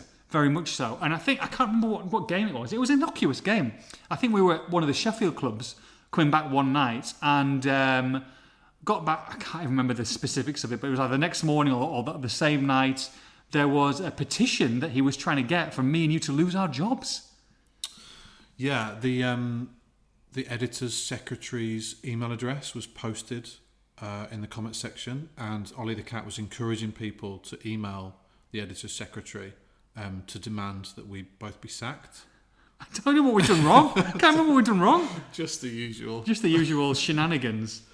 Uh, yeah. Yeah. that resonated quite nicely. But uh, You know, you never, you never had horrendous abuse, though, did you? No, not horrendous. Um, I, I've had a few. I've had a few. I mean, I can remember when, at the height of at the height of the ENS duo banter, you blocked quite a few. You unblocked everybody for a while, No, didn't you? I had a moment of weakness. Yeah, the one you just- in, uh, it was in lockdown, first lockdown. 4 a.m. was I had, it? I had a 11 I Carlings a, in. Um, a why can't we all get along moment, and I just unblocked everyone in one one fell swoop. Wow, I didn't know you could even do that. Yeah, and then a few weeks, uh, well, a few hours later. I was like, right, you can go again. You're gone, yeah, son. Honestly, Get yeah. lost. Oh, some disgusting individuals. Really? Oh, really disgusting, vile humans. Really? Yeah, dis- yeah, yeah. I wouldn't piss on them and throw them on fire. Wow. Just honestly, yeah, Horrendous. just disgusting. Oh. You, you know, they know they are. They know. They know who they are. They're still listening, aren't they? Yeah. I've blocked a few since, to be fair. I think I've got about 40 blocks now. I feel that's not yeah, bad about for you, 40. yeah. That's big, pretty big for me, I think. Yeah, Alana, Joe Edwards. Yeah, oh, they've gone, yeah. Yeah. Lana was blocked over the first minute of this podcast, Christ. Right, we're into Mr. Joe Edwards now. Welcome back, Mr. Joe Edwards. Joe, there's been plenty of abuse. There's been plenty of abuse over the years. Some, some, some funny, some not so funny. Hmm. But we, we, we all, we all, we all appreciate a little bit, a little bit of bants. Um, um, so, but sometimes they can, they can be quite shocking. Have you got a bit of abuse that might have resonated with you? You maybe you, you know you, you go through, you scroll through the odd Twitter on a match day, and, and when you get back in the night, and you've gone, Christ, what's this loon on about? What's uh, what's uh, what's a, what's a classic abuse of the week for you, Mister Joe Edwards? I can't remember exactly what, what it was verbatim, but I, I, I remember the gist. It Go was, um, I think it was after Wolves had either drawn or lost at Palace. I can't think of what the. But Patricio was kind of a bit indifferent for one of the goals. And I Oh made- yes, I can remember that under Nuno. It was like a, it's like a, a one or a two nil loss, I think. Yeah, Yes. and I made the suggestion that, well, you know, if he's not playing very well, you've got another keeper there in Ruddy. Is he worth a go? Yeah. And a fair few came in with uh, with pelters. You know, how could you suggest such a thing? And you know, Ruddy for Patricio, you off your head, and all this kind of stuff. The point I was making is that if you're a player that aren't, isn't performing generally, then you tend to, you know, kind of lose your place. As where keepers Yeah. probably, you know, in, in Patricio's case more so. I think he, you know, Ruddy was a bit hard done by at times. That he didn't get in the team a bit more. And um, somebody kind of said it was, um, uh, you know, no, no offence. Started off with that. No offence. It's never a good start. That no offense, but no offence, but I, I help you have a uh, have a ha, have an accident where you lose both of your arms or something like that, or both of your hands. Wow. And, and, and you can never tweet again, or something. wow, just thought- Christ. Yeah, I, it's- I did have a few kind of stick up for me and say, well, you know, slow down, mate. You know, but um, yeah, I, I, that one sticks out. You know, just for kind of suggesting that I don't know, the backup keeper might be worth a shout for a game. It was um, no, I hope you lose uh, both. Uh, you know, I hope you lose your limbs in a car accident. That's Wall's Twitter. Okay, Liam, it's abuse of the week time. Abuse of, of since you've been doing the podcast. What would you say is your is your favourite bit of abuse so far? well, I- I'll start by saying that actually I'm quite, uh, in some ways, probably quite lucky. I don't actually get that much. Um, I don't know if it's just I'm s- brilliant and everyone loves me, or uh, It's just the I just don't- environment's changed on the, on the old socials, mate, so people can't can't can't go at you anymore. Oh, I just don't read days. it. No, look, look, uh, you know, you're always going to get it, and, and, and everyone does. Um, I think um, there's a couple that have stood out. Uh, the, the one guy on on, uh, on YouTube, who I think might still be at it to this day, actually, Oh, I love it. who comments Jake and virtually, who comments virtually every video to say that I'm a Villa fan. Um, and, and and I got alerted to it by my by my friends, my school friends back home, who who had, one of them had watched the video, put it in the group chat uh, with a screenshot. Um, this guy had commented under one of the uh, one of our videos post match um, earlier in the season, saying, "I have it," and this is the word he used. I have it on good authority that Liam is a secret Villa fan. uh, if you watch the if you watch the um, the the post match video after the Villa comeback win, uh, he looks absolutely devastated. blah blah blah. I, I, it really made me laugh. And then since then, he's just he, he carried it on. He's been saying I'm a Villa fan. You of course then picked it up, brought it on the podcast, and then people say it to me on Twitter these days as well. So uh, so thanks for that. Mate, you jumping Um, for joy in that 94th minute when Danny Ings scored. I'm like, what the hell's going on? We just got beat 3 0. He goes, yeah, but Ings, Ings, Ings, Ings, Ings, Ings, Ings back. I'm like, what are you talking about, mate? Um, I mean, I get little things like you know, do you watch the same game. Well, this is rubbish. I, nothing Oh, really that bad. But then the other day, I forget which game it was. It, it was fairly recent. Um, After my player ratings, um, I thought Semedo had a. I think it might have been Burnley actually. I think I, I said I thought he had a good first half. and I thought he struggled second half. Um, I can't remember what I gave him. It might have been a five, maybe something like that. Um, which is not compared to a lot of the other players, wasn't actually that bad. Uh, and I, I think I got a few people calling me racist. Um, You're joking. I think that's one of the things I got. I said the, the ENS uh, ENS um, agenda against Semedo, racism or something like that. I don't know. Crikey. Um, so that was that was that was great. Yeah, it's lovely to be be uh, accused of that. It's not the quite the it's not quite the funny abuse that you were after. Uh, but unfortunately, apart from the Villa thing, but unfortunately, I don't really get I don't really get loads. So that's all I can that's all I can think of. I'll have to start. I'll have to start um, making some accounts up, mate, before before Musk gets his uh, gets his teeth into these bots and uh, and start sending you some, mate. See how many times you can block me. Well, I mean, the thing is, you know, there's obviously some sort of pattern here. The, the, the people who don't get as much abuse, the people who just do a cracking job.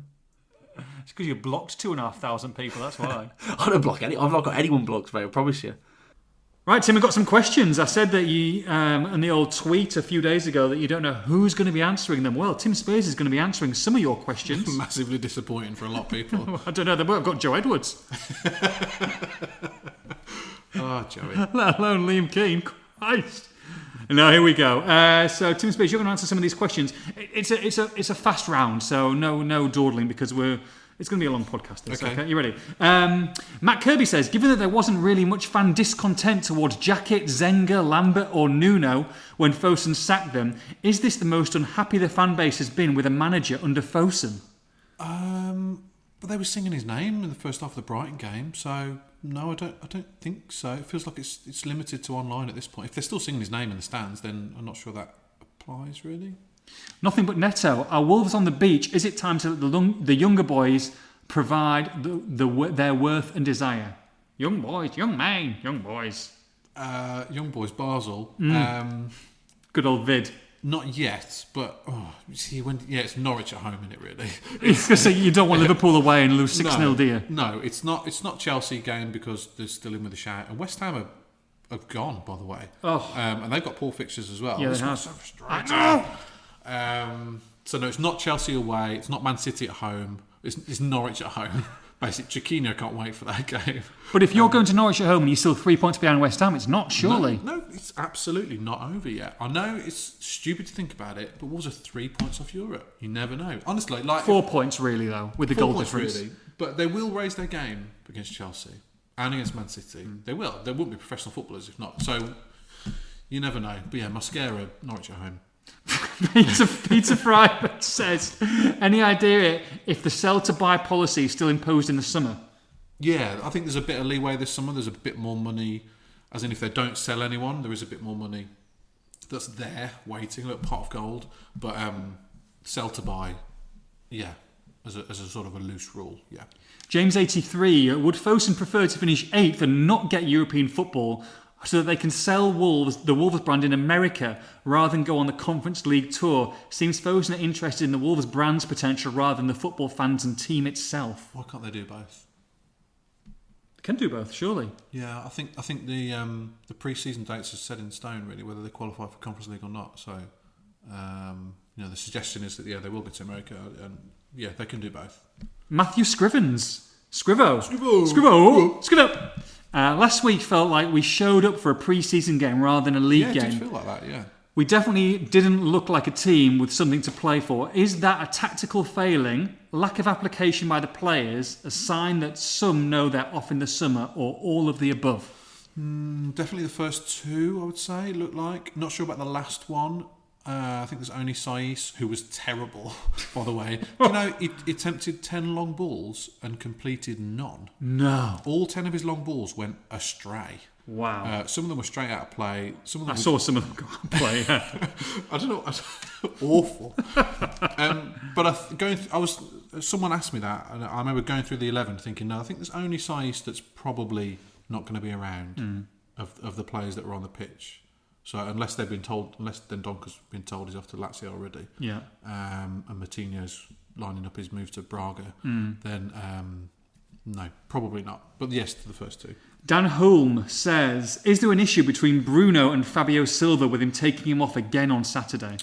So I was watching. A lot of people weren't happy with this. closely because I knew that people weren't happy with him being brought off, and I was surprised. You know, he had a lot of shut spar, a lot of running, made some good runs in the box that went completely un, unrewarded. Dendoncker put a pass ten yards behind him when he was in a good position to score at one point. Um, but he did run the ball into blind alleys a few times, and I can remember thinking, God, I bet Lage will be really unhappy with that, not holding the ball up as well as Jimenez would do, which I guess is why he came on. But I didn't agree with it. I thought, um, I thought, you, I thought you, you should leave the kid on. Really, he was, he was showing a lot of um, energy. Um, there's a keep, sell, loan at the current squad. I'll, I'll- just give me a few people here. That what- what's going to happen with them? Do you think? I know it's obviously there's a lot to be discussed. Morgan Gibbs White I think they'll probably sell him. sell him in the summer. Yeah, because his values. Sky high. I What's think- going to be? If Sheffield United come up, he'll go to Sheffield United. Yeah. probably. Because of, I They'll, saying, they'll make him their number one priority. I know I was saying this to Liam. been their best player this year. if he comes to Wolves and says, "Look, I want to go to Sheffield United. I want to play first team football," you can't really keep him, can Well, you? It's gonna- Lage went public with saying that he um, offered him the chance to come back in January, and he said no. yeah. I thought I was. Uh, people didn't make a big deal out of that. I remember at the time I thought on Twitter that would get a lot of um, cachet, Hmm. um, but it but it didn't. I was really surprised that it didn't get um, more of a reaction. He basically said, "I'm not coming back." So that tells you a story. He's really burned by that season where they brought him back and didn't play him. Yeah. Uh, Willy Boly is he here next year? Yeah. Romain Saïss. No. I mean, this guy's definitely going to be here. But do you, you were you slightly confused with the Hwang deal that it was done earlier? Do you think it was to mask maybe an ineffective January? Because I mean, looking look, Hwang pre pre injury and post injury are two very different players. Fosun don't really do PR. I, I don't think I don't think they would have thought, oh, the fans are a little bit unhappy with the window, so let's spend twelve million. I just don't. I don't think they care really. But an obligation to buy, surely that's why they, they, they do that, so they can have a look at someone over a full period of a full season. I think the bottom line is that Lage loves him. Um, I've seen again of this crazy world of rumours that we're in in the past couple of weeks Crazy. that Hwang has to play, and he's been ordered by Jeff Shi that has has to play. Sells some shirts in South Korea. Lage loves him, and again, and this is on record in press conferences about about he's perfect for our system. I think he's fantastic. He's, he is a bit of a manager's dream. He's a bit like Dendoncker because he'll run a lot and he'll chase lost causes and he'll play to instruction. I started to see a bit of a trend in that I thought he was pretty good at Burnley, and people were saying he was absolutely atrocious. And I think people have just made their minds up on him now, and it's going to take goals mm. for him to get back in fans' good books because he's doing good stuff. Last couple of games, he's done some good stuff that just gets ignored by fans. And you, you know, you, you, can see that there's almost a bit of an agenda with some people that have just made their minds up now. Drink out. No. No, I'm, I'm with you on that one. I've, so I do listen to your podcast. Oh, I've- thank I've, you. I've heard your rants, um, and yeah, we're, we're in agreement on it. Yeah, not. Um, Traore. No, no, I think you, you can't can't run out his contract. No. no. Kilman. Yeah, I really hope so. What's uh, what's uh, a figure that I'd have to accept for Kilman? Uh, have to accept. You can't turn it down. If someone comes in with 40 million, you're not going to turn that down, are you? He's English, so his value's inflated, Mm. but he's only had one season. I've got to remember that. Coady. And, and his form dropped off dramatically. Coady. Okay, yeah, I think so. Yeah. Um, Raul. Yes, just. Fabio Silva. Yeah, no one's gonna, no one's gonna buy. no, no one's, no one's gonna pay that money. Okay, last one. Big one. Oh, I'll give you two more. João Moutinho. Um, yeah, Ruben Neves. no, Gone. it's a tough one. Um, if if he if he wanted to go to a big club for the sake of going to a big club, he'd have gone by now. It's got to be the right club for him. Right. Because he does love being here, doesn't he? Wolverhampton and his family's here, and he, That's that's the thing I think that's easy to forget. It's not just it's not football manager. It's not just going to another team. It's there's so much more involved in it. He's got the guy had three kids when he was 23, was yeah, he? wowzer. or 24, and massive family man. We probably have, we just don't know where they are. so true. oh dear, Christ! the South African Spiers, some, some, Pretoria. uh, some massively over enthusiastic Middlesbrough fan with thick eyebrows in- in, in Brazil. Nathaniel. Oh dear. Tato! oh dear. Um, so uh, it's got to be the right club for him. Yeah. And obviously the right money for Wolves, but um, certainly, but certainly Barcelona are very interested. I know that they change how much money they've got every single week, but um, I wouldn't be surprised to see him go to Barcelona. Right, Mr. Joey, just got a few little questions from the peeps here for you. Uh, first of all, we have got Dave at Let's Digit. He says, um, so so Wolves have got Wolves have if Wolves had two weeks off, that could have been used to train and work on our previous problems for the final push. Instead, players were given just over a week off.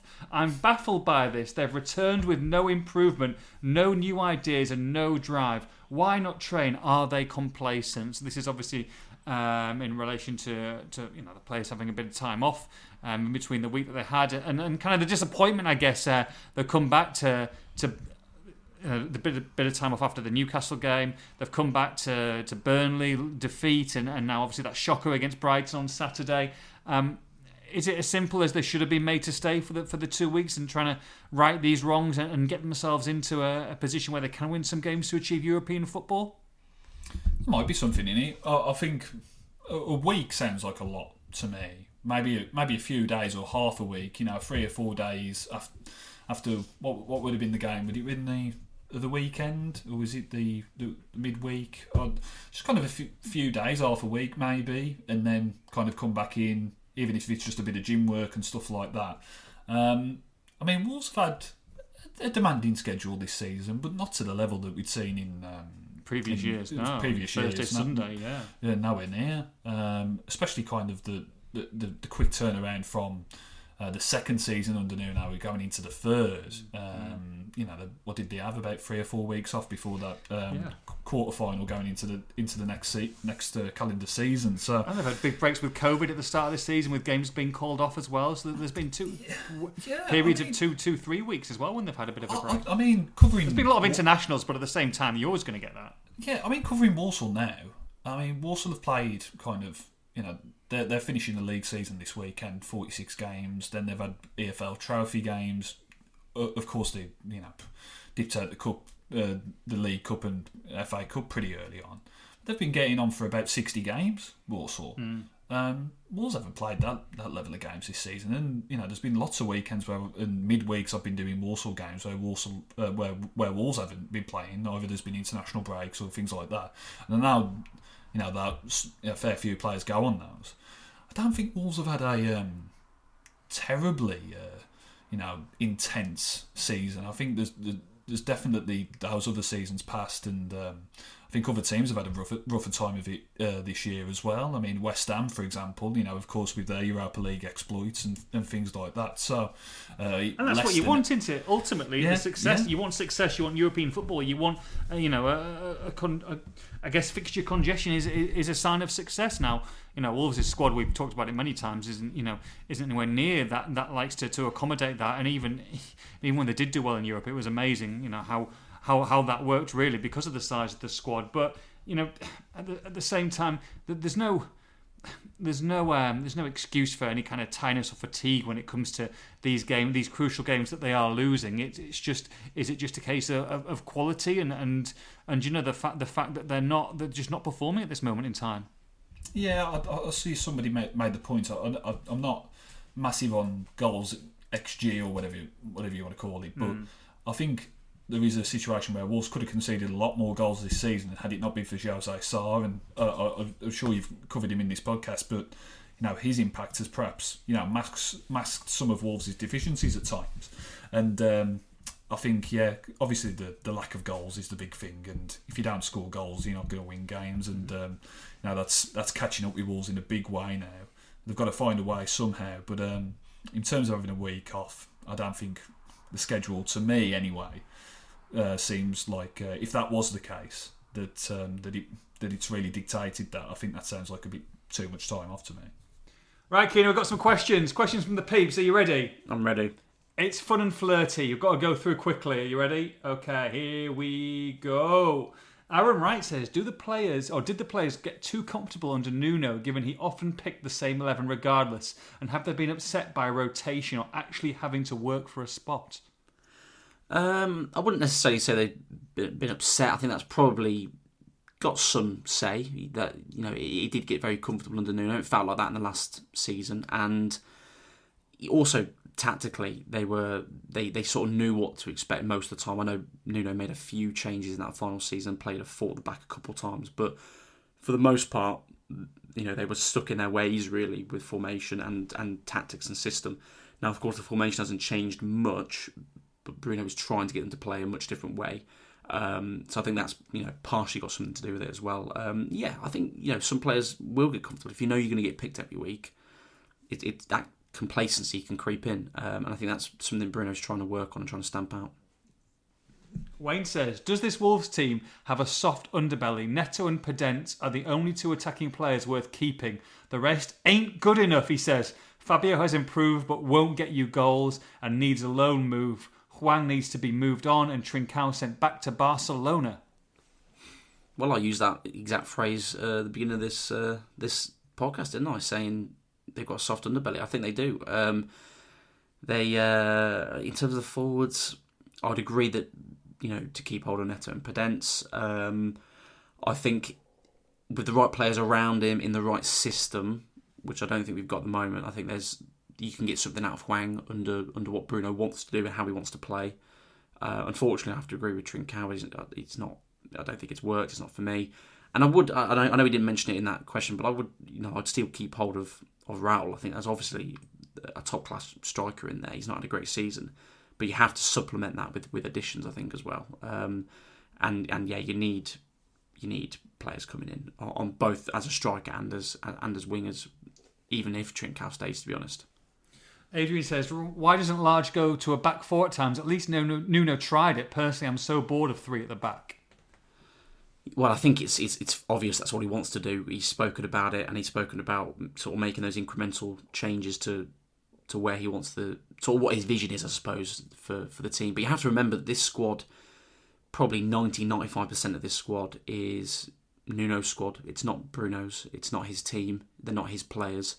Now there'll be plenty of players he will want to keep and want to work with, but he, there'll be changes he wants to make, and um, that is, as he said several times, is really the reason he's not been able to make huge um, changes tactically. He, he's made changes in terms of how he wants them to play, but in terms of the formation is the same and the shape, um, because these players have been playing that for four or five years and they're they're used to it. And he, you know, he wants to make those changes, but he couldn't make all the changes all at once. Um, so I don't think we'll see for the back before the end of the season. I think we'll see it in pre-season.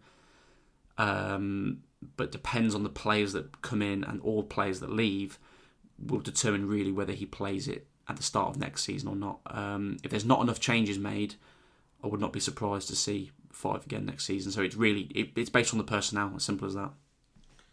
Mike Allen, how do we ever move on from mid-table finishes without more revenue paying for better players? Has anybody with a thirty thousand stadium consistently stayed at the top? Yeah, no, I, yeah, of course, it's that's one of several points when it comes to sort of revenue and, and commercial revenue and income that um, the stadium, of course, is going to play a part in that. And I think Wolves will need at some point to make those changes and bring in more revenue with more with more fans. Um, I think that's obvious, it's not the avenue they're going down at the moment. They've got uh, all the you know this fashion, esports, all that kind of stuff that they're doing, um, the, the music and stuff as well and um, and they're trying to sort of grow the brand. And they also, as I mentioned not long ago on this podcast, they're still looking at uh, invest for investment rather from elsewhere, somewhere that would be big enough to sort of move the club along. Um, so yeah, they're they're looking at those avenues, and of course, Molineux is something they've looked at and spoken about, but it's not really forefront of uh, of the mind or number one on the uh, on the to do list at the moment. But it's something they're probably going to have to address at some point. Um, probably once they've got these other revenue channels sort of up and running. Okay, coming to the end. Coming to the end, unfortunately. Um, so Chelsea Saturday. First of all, good trip. Um, it'd just be like Wolves to go there and get a result, wouldn't it? Sort of. Not confident. no, no, not really. I think we'll see a much better performance. I mean, they've got the FA Cup um, final. Remember the following week. Yeah, they've now they've got Leeds on the Wednesday, so you think they're probably yeah. going to rest the players there if they're going to, and, and there might be a backlash from the Everton game. But Bruno said afterwards that he's going to pick players to go to war with him over these last four games. Who, do you- who who are these players? Do you think? Do you feel that there could be recourse for the likes of Jonny, Raul Jimenez? Do they play Jimenez and and and Fabio in a front two rather than someone on the right hand side like Burnley? What do you think the team that he will pick? Because he will need a reaction, and they cannot obviously do anything like they they, they, they showed against uh, Brighton. Yeah, good question. I mean, I just really hope Daniel Podence is fit, and I really hope Ruben Neves is, is ready for 75 minutes. It'll make a massive difference. Pedro Neto maybe from the start for sixty. It just seems they seem so reluctant Mm-hmm. To play him. It's so you know what you know one thing one thing you'd have to say in mitigation with the last three defeats is that they're missing their best defender this season. They're missing their best midfielder this season, who only sort of half came back against Brighton, Ruben Neves, and they're missing their best attacker this season, uh, in my opinion, Daniel Podence. So you got your three best players from from those three positions Mm. a all out point. Mm. recently. I think it's, yeah, I think it's worth making. Um, I think we'll see an improved performance. I think we'll see effort. I think they'll raise their game. But unfortunately, could have done with Chelsea beating Everton really. Yes, To very confirm- much to so. confirm third yes, because they're not confirmed now. no. Um, I don't know who they've got to finish the season, but like I say, they've got Leeds in the week. So yeah, they, they have, they have got to finish the season, so they've got obviously Wolves Saturday that Leeds away. Then they've got the FA Cup game against Liverpool in the final. Then they finish off with um, Leicester at home and Watford at home. So two pretty good I, games, still, really. I think they'll make third. E- Yeah. e- either way. Yeah, But yeah, they're more they're more likely to rest players against Leeds, aren't they, than Wolves Mm. with the FA Cup coming. Um, they're a club in far more disarray than sort of Wolves are at the moment, and they've got players that are guaranteed to leave the club in the summer, and Yeah. lots of underperforming players. So I think Wolves can go there and cause an upset if they're in the right frame of mind. Mm. As for who you pick, um, I'd like to see Jonny back on the left. Again, you hope Semedo's all right on the right, because otherwise that messes things up really. didn't look great, did it? Little hamstring. Well, we've not pull. really seen Ait-Nouri for a while. and I know it's been Ramadan. I don't know if that's had any, had any Hmm. influence on his selection. I think he might have done at Newcastle for certain. It's hard to call because you look at someone like Sadio Mane still producing the goods week after week, but I don't, I don't He's know a young really. kid though, isn't he, compared to you know Mane? Yeah, it's Who knows how to impossible. use his body into- possible for us to judge that. Yeah, But he's, I mean, he certainly didn't. He didn't look himself against Brighton. I thought he was poor. no. Um, so you really want Jonny and Semedo as your wing backs, and um, you really want Podence and Neves. And if they have all those in the team and Jimenez looks a bit sharper, then they can get a result. Yeah. If not, you can't see anything else other than a defeat on current form. Oh man. You can't, can you? No, you can't. Got to raise the game. Someone's got to change. Well, you raise your game, Tim, coming here today. it's a nice way to finish it. Um, thank you very much for coming on the pod. Um, hope you've Cheers, all, Paddy. Yeah, it's been nice. It's been nice to get get back into into things. And who's to say never in, in the future? Never say never. You never know when uh, when this might happen again. But What, you, genuinely, you joining the Athletic? genuinely, um, you know, I've had to. Um, my they still have not seen my emails. Apparently, it's all been in the basket. Apparently, they've been unopened. Please, Kerry. No, it's been a. um, it's been a pleasure, mate. So Oh, uh, it's thank been you very much for coming. Uh, it feels feels like I've never been away. I know it's so easy. It's so Was it easy. three years? It's almost too easy. That's what they say about all the best marriages. Damn right. That's why she's away for another four weeks. Right, uh, from me, from Tim. Uh, thank you, mate. Um, we'll finish off with Mr. Edwards and, of course, Mr. Keen. So, uh, cheers, pal, and uh, wish you all the best. And I'll see you Saturday.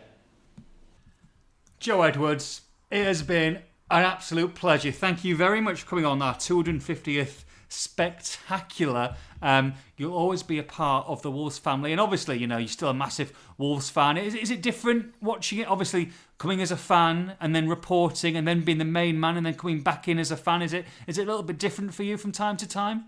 It is a bit different. I'm still waiting to go to Molineux as a, as a, as a fan. Again, I'm still yet to cross that bridge. Can someone invite Joe Edwards, please, for a game?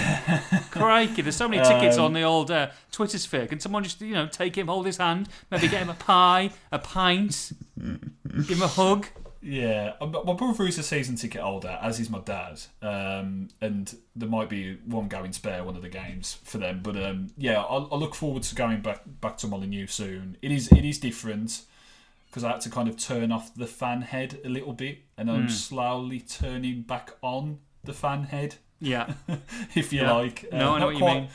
Not quite there yet, perhaps, but um, once I, yeah, it'd be, it'd be lovely to, to, to go back to Molineux and perhaps uh, take the little one as well. And, uh, Oh, yeah. and yeah, uh, exactly. Show, Oh, show him the joys. show him the joys of Molineux, absolutely, and, and and get a win behind behind our belts. Joe, it's been a pleasure, mate. Thank you very Thank much for coming on. Um, um, like I say, you're always welcome, and I, I know the peeps. I'll speak for the peeps now. I'm sure they'll, they'll leave hopefully some, some nice messages, and you know not to cut off your hands or whatever they said.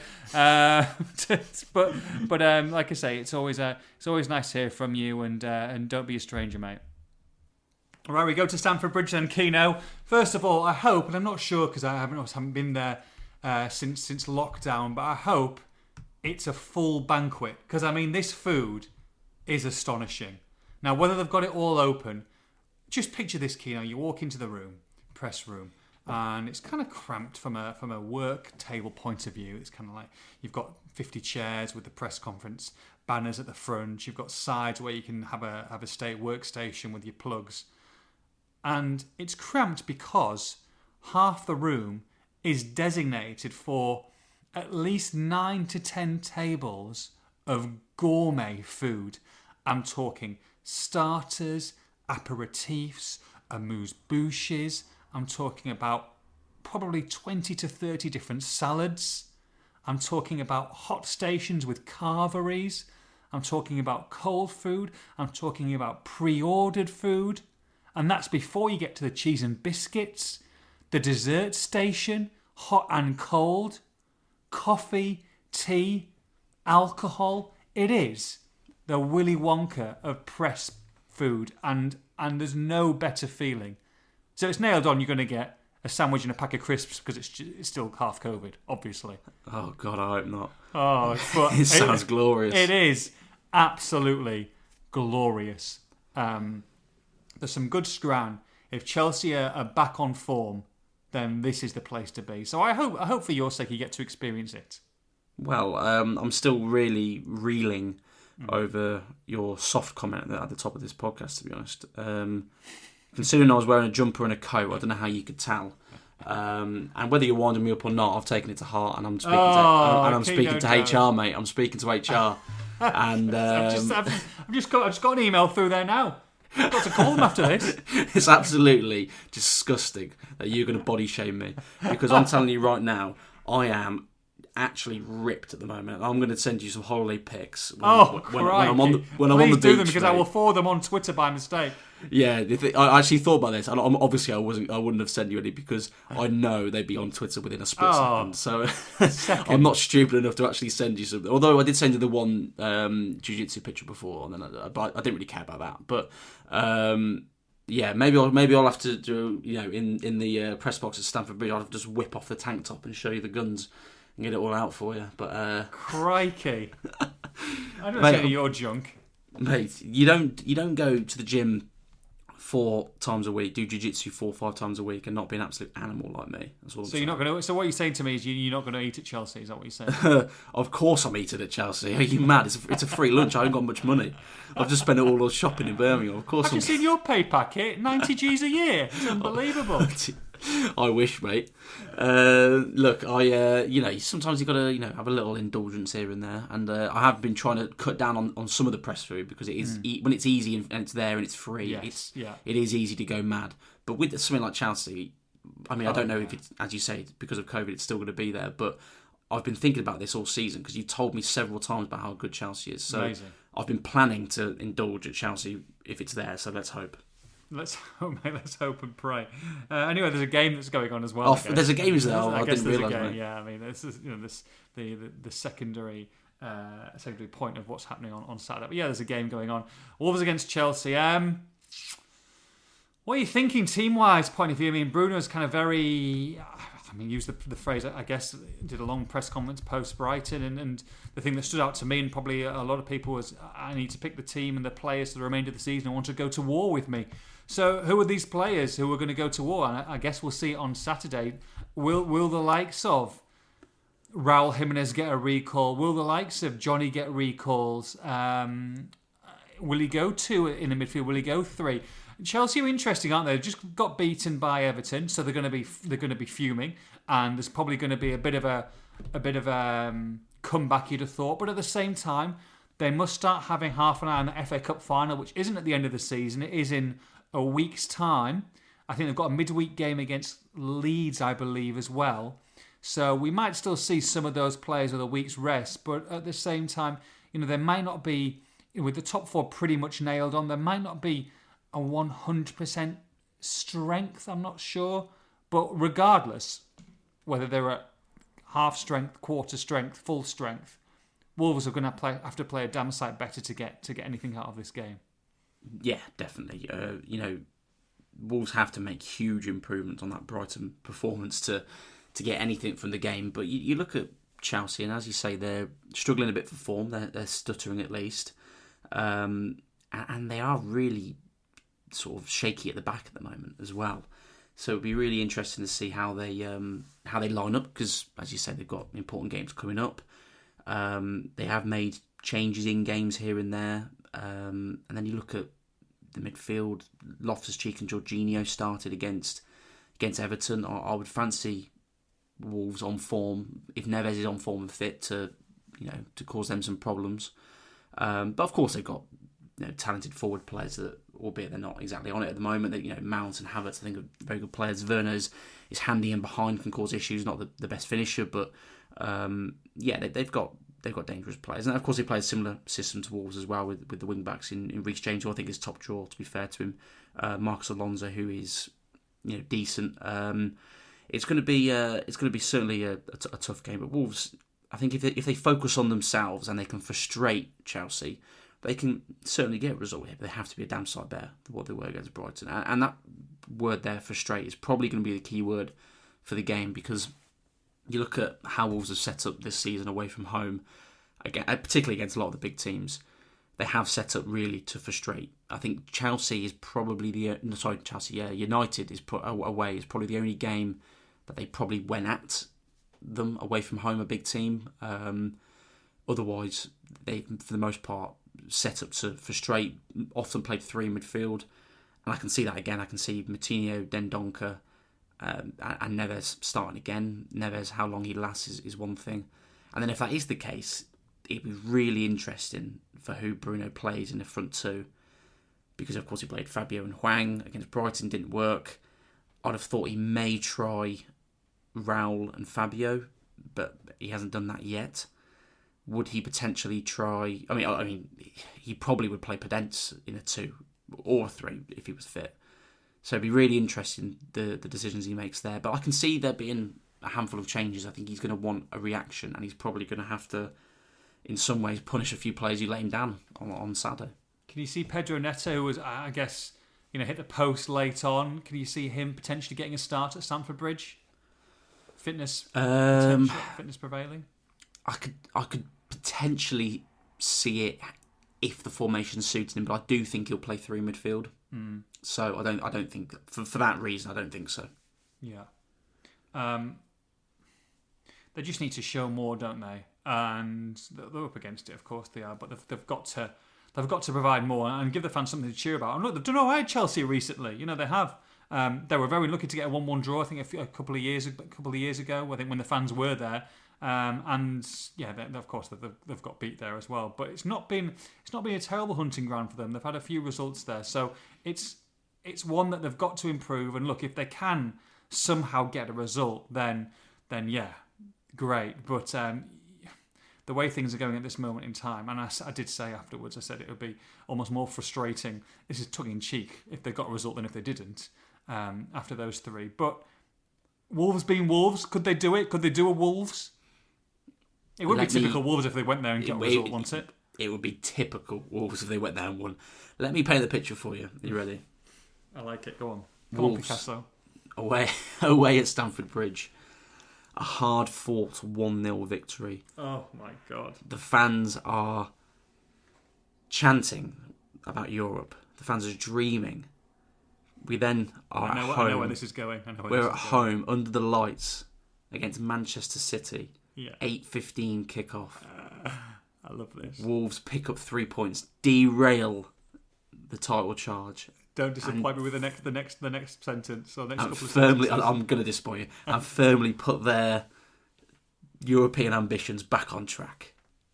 I'll, I'll finish off before they get beat 2 0 at home to Norwich. there you go. And there's Wolves. Yeah, it's And probably it's probably yeah, yeah, it's probably accurate. But you know, I mean, look, they could spark something special, a, a, a nigh on impossible comeback with a win at Stamford Bridge. But um, that is me being as uh, optimistic and probably fanciful as I could as I can be because it's not going to happen. Love it. Um, at Football Prizes is our new sponsor, a new a new, um, a new partnership that we've got with them. Uh, you might have seen me tweeting about them a little bit. There's some great, great different uh, memorabilia that's going to be available every single week. It's two pound ninety five, I think, to enter a draw. It's drawn every Wednesday at seven thirty. This week's Ruben Neves signed shirt. Uh, we'll give away one ticket per week, but also with the code Wolves Poddy. That's W O L V E S. If you don't know how to spell wolves, poddy, P O D D Y. You'll get a 10% entry discount uh, to get those tickets. And of course, you can buy multiple tickets as well. There's also a lot of spot prizes. Um, it's great. It's all 100% authentic and, uh, like I say, amazing memorabilia, great keepsakes.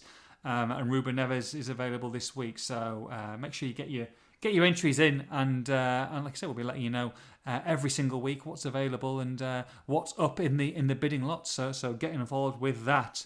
Right, Kino, uh, it's prediction time to finish off. Um, it's Chelsea. It's Wolverhampton Wanderers. I'm going to go first. I'm going to get. I'm going to give you because I'm a nice kind of guy, and, and I gave you a little bit of ribbing at the start of the podcast. I'm, I'm going to. I'm going to let you have the um, the prediction that will that will give a lucky winner three different kits and a training kit this week. How's that? How's that? I'm shocked. I'm getting it back, but I'll take it. I'm going to say it's going to be Chelsea 2, Wolverhampton Wanderers nil. Sorry to disappoint everyone, but Wow. uh, I- I've set you up here. Come on. Sometimes it's got to be done. Come on. Sometimes you've got to have a bit of faith. Come on, baby. Chelsea nil, Wolves one. Yeah. Let's have it. Why not? Why? Let's have it, my son. Let's have it. Um, it's been a pleasure, mate. Um, like I say, ribbing aside, it's been it's uh, thoroughly enjoyed the podcast with you. Thank you for being part of the 250th episode, and of course, you know we'll, we'll, be leaving the other two behind, Mr. Spiers and Mr. Edwards, who I cannot thank more for coming on, and they will always be lifelong friends and members of the the the Wolf Pack, the real Wolf Pack, the Inner Sanctum Wolf Pack. But me and you go on, mate. We go on to 251, 252 and beyond. So I look forward to, to seeing on Saturday. Let's hope that the, the grub is there. And uh, and I think we'll be we'll be face to face next week as well, which I'll be, I'll be looking forward to it. So hopefully we can we can end the season with a bang. From Liam, from me, from Tim, and from Joe. Have a great weekend. Hope you enjoy the 250th podcast anniversary spectacular. Take care. Bye bye.